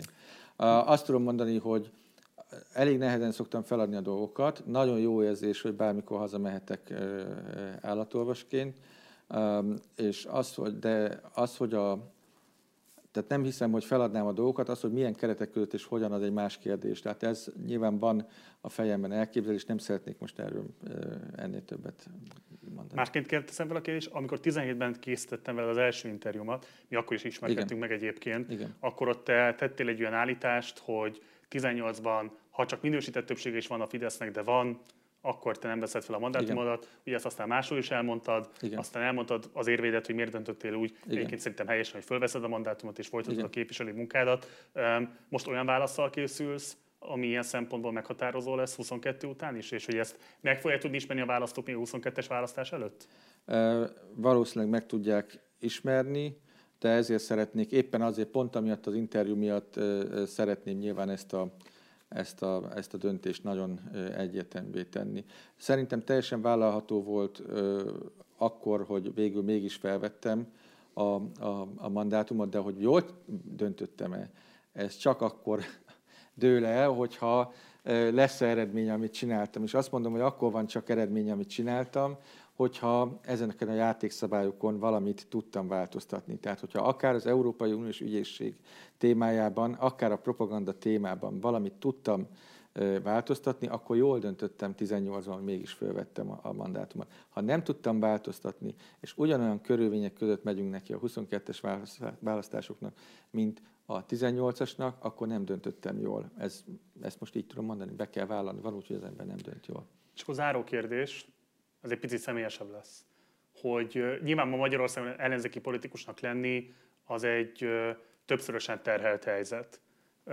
Nagyon, kevés, nagyon kicsi a mozgástér, független attól egyébként, hogy az ember milyen pozíciót tölt be, pláne, hogyha országgyűlési képviselő, akkor az egy nagyon súlyosan deprimáló pozíció lehet. Semmifajta ráhatás nem lehet a törvényhozási folyamatokra, még a bizottsági munka is majd úgy nem értelmetlen, hihetetlen mocskosul arrogáns a hatalom, a propaganda médián keresztül neked aztán plán nem kell ezt különösebben magyarázni, hogy milyen egészen méltatlan, már-már egyébként a család nyugalmát is veszélyeztető lejáratásokat kell elviselni. Tehát ez egy egyrésztről nagyon perspektívátlan, másrésztről mentálisan borzasztóan megterhelő munkakör. Ugye maga a kormány propaganda többször is cikkezett, azt insinuálva, hogy neked súlyos mentális betegséged lenne, uh-huh. hogy ilyesmi kihívással küzdenél. Én nem erre akarok rákérdezni, de arra rá akarok kérdezni, hogy egyébként a rekreáció szintjén, vagy azzal, hogy a dolog ne terheljen túl téged, foglalkozol-e tudatosan, tehát hogy valamilyen módon része ez a te politikusi működésednek, hogy ezekkel a terhekkel, ezekkel te tudatosan küzdesz, nem tagadod el, hogy ezek súlyos terhek, és hogy teszel azért, hogy ezek ne gyűrjenek maguk alá téged. Hát persze, tehát ezért tudom még csinálni. Tehát, hogyha tehát, ha ez nem így lenne, akkor nyilván nem tudnám csinálni. Hát ha, akkor ugye ilyen személyes dolgok legyenek. Az egyik, ami, ami, ami szerintem nagyon tudatosan, bár ez nem tőlem függ, mert ez alkati adottság, hogy, hogy marha jól tudok aludni. Ez valószínűleg egyébként azért is van, mert, mert nyugodt a lelki ismeretem, de erre igyekszem odafigyelni, hogy az ember amennyire lehet legyen kialudva. Tehát ez egy, ez egy fontos Mit mond az orvos, 7 vagy 8 óra? A, a, szerintem 8 óra inkább, de nem csak az, ezt, ezt a, a, a másik, hogy a, van egy olyan családi hátterem, amelyik, amik borzasztó sokat ad. Őket tudatosan nem exponálod a politikai munkádban? Őket nem, nem nagyon, nem, nem szoktam, igen, tehát ezt nem, nem szeretném. Borzasztóan sokat ad a felmenőim is, és úgymond a lemenőim is, vagy utódaim is, és a feleségem is, tehát ez, ez borzasztóan sokat ad. És az ember, ember próbálja meg tudatosan ezeket kezelni. Sajnos egy picit, nem picit, nagyon sokat elkezdtem káromkodni, ezt be kell vallanom, tehát minket úgy tanítottak, vagy édesapám nagyon figyelte erre, hogy még a hülye szót sem nagyon szabadott otthon mondani, mert mondta, hogy az egy nagyon, egyébként ugye az egy nagyon nagy sértés, mert az egy ugye elmebetegséget jelző szó. És ehhez képest, amikor állatolvosként elkezdtem dolgozni, már akkor is ilyen szempontból bűnbe estem, mert vannak olyan műtéti, tehát amikor az ember műt, és olyan szituációk vannak, amikor ilyenre szükség van, mindig elnézést szoktam kérni a kollégáktól, hogyha ilyen volt. Sajnos ezt a politika is kihozza, de azért igyekszem ezzel is együtt élni. Mentális betegségemről nem tudok, az, az, az, azt a vadhajtások szokta mondani. Nem, mint a szégyellem egyébként, már bocsánat. Hát, nem, de hát, hogyha lenne, akkor nagyon ne, akkor ezt nem tudnám csinálni. Nem tudom, hogy a vadhajtások honnan hoztak szanaxot, ugye azt azért annak a, a hozzájutása az nem olyan egyszerű. De az, hogy a magánéletem kiegyensúlyozott, és, és mondom, igyekszem. És hát van az embernek egy, egy, egy hitre törekvése is, tehát az is, erről is a végén nyugodtan, és, és büszke is vagyok rá, hogy az ember törekszik a hitre, bár szerintem, aki azt mondja, hogy hívő, az hazudik, mert mert az inkább egyrészt kérkedik vele, a másik pedig olyan nincs, hogy valaki abszolút higgyen. Tehát ugye az volt a Jézus Krisztus tudott hinni, a, aki, aki a hitre törekszik, azért mindig valamennyi kétsége van, de azért ez is, ez is azt kell mondanom, hogy elég sokat sokat segít. Tehát én, én mondom, egyre kiegyensúlyozott embernek tartom magamat. Az biztos, hogy addig fogom csinálni, szokták kérdezni, amíg a családom ezt úgymond engedi és nem sínyli meg, addig csinálom. Akkor, hogyha ez Vasból lettnek az idegeik. Elég jó, büszke vagyok rájuk, igen. Büszke vagyok rájuk, igen. igen. Nagyon köszönöm az interjút, és köszönöm, köszönöm hogy itt voltál velünk. Köszönöm. Van egy Facebook oldalunk, illetve egy Facebook csoportunk és Partizán Társalgó a cím az utóbbinak. Ezekbe is csatlakozz be, és akkor van lehetőségünk beszélgetni az elhangzott témákról most és a jövőben is majd. Köszönöm szépen a stáb nevében és a figyelmed. Gulyás Márton voltam, kettő hét múlva következünk, kettő hét múlva érkezünk a következő politikus vendégünkkel, de jövő héten is lesz majd Partizán Talk Show, akkor Partizán Pop lesz majd. Hogy ki lesz a vendége, az kiderül majd a Facebook oldalunkról. Kövessétek tehát ott is a híreket. Köszönjük egyszer a figyelmet, ciao.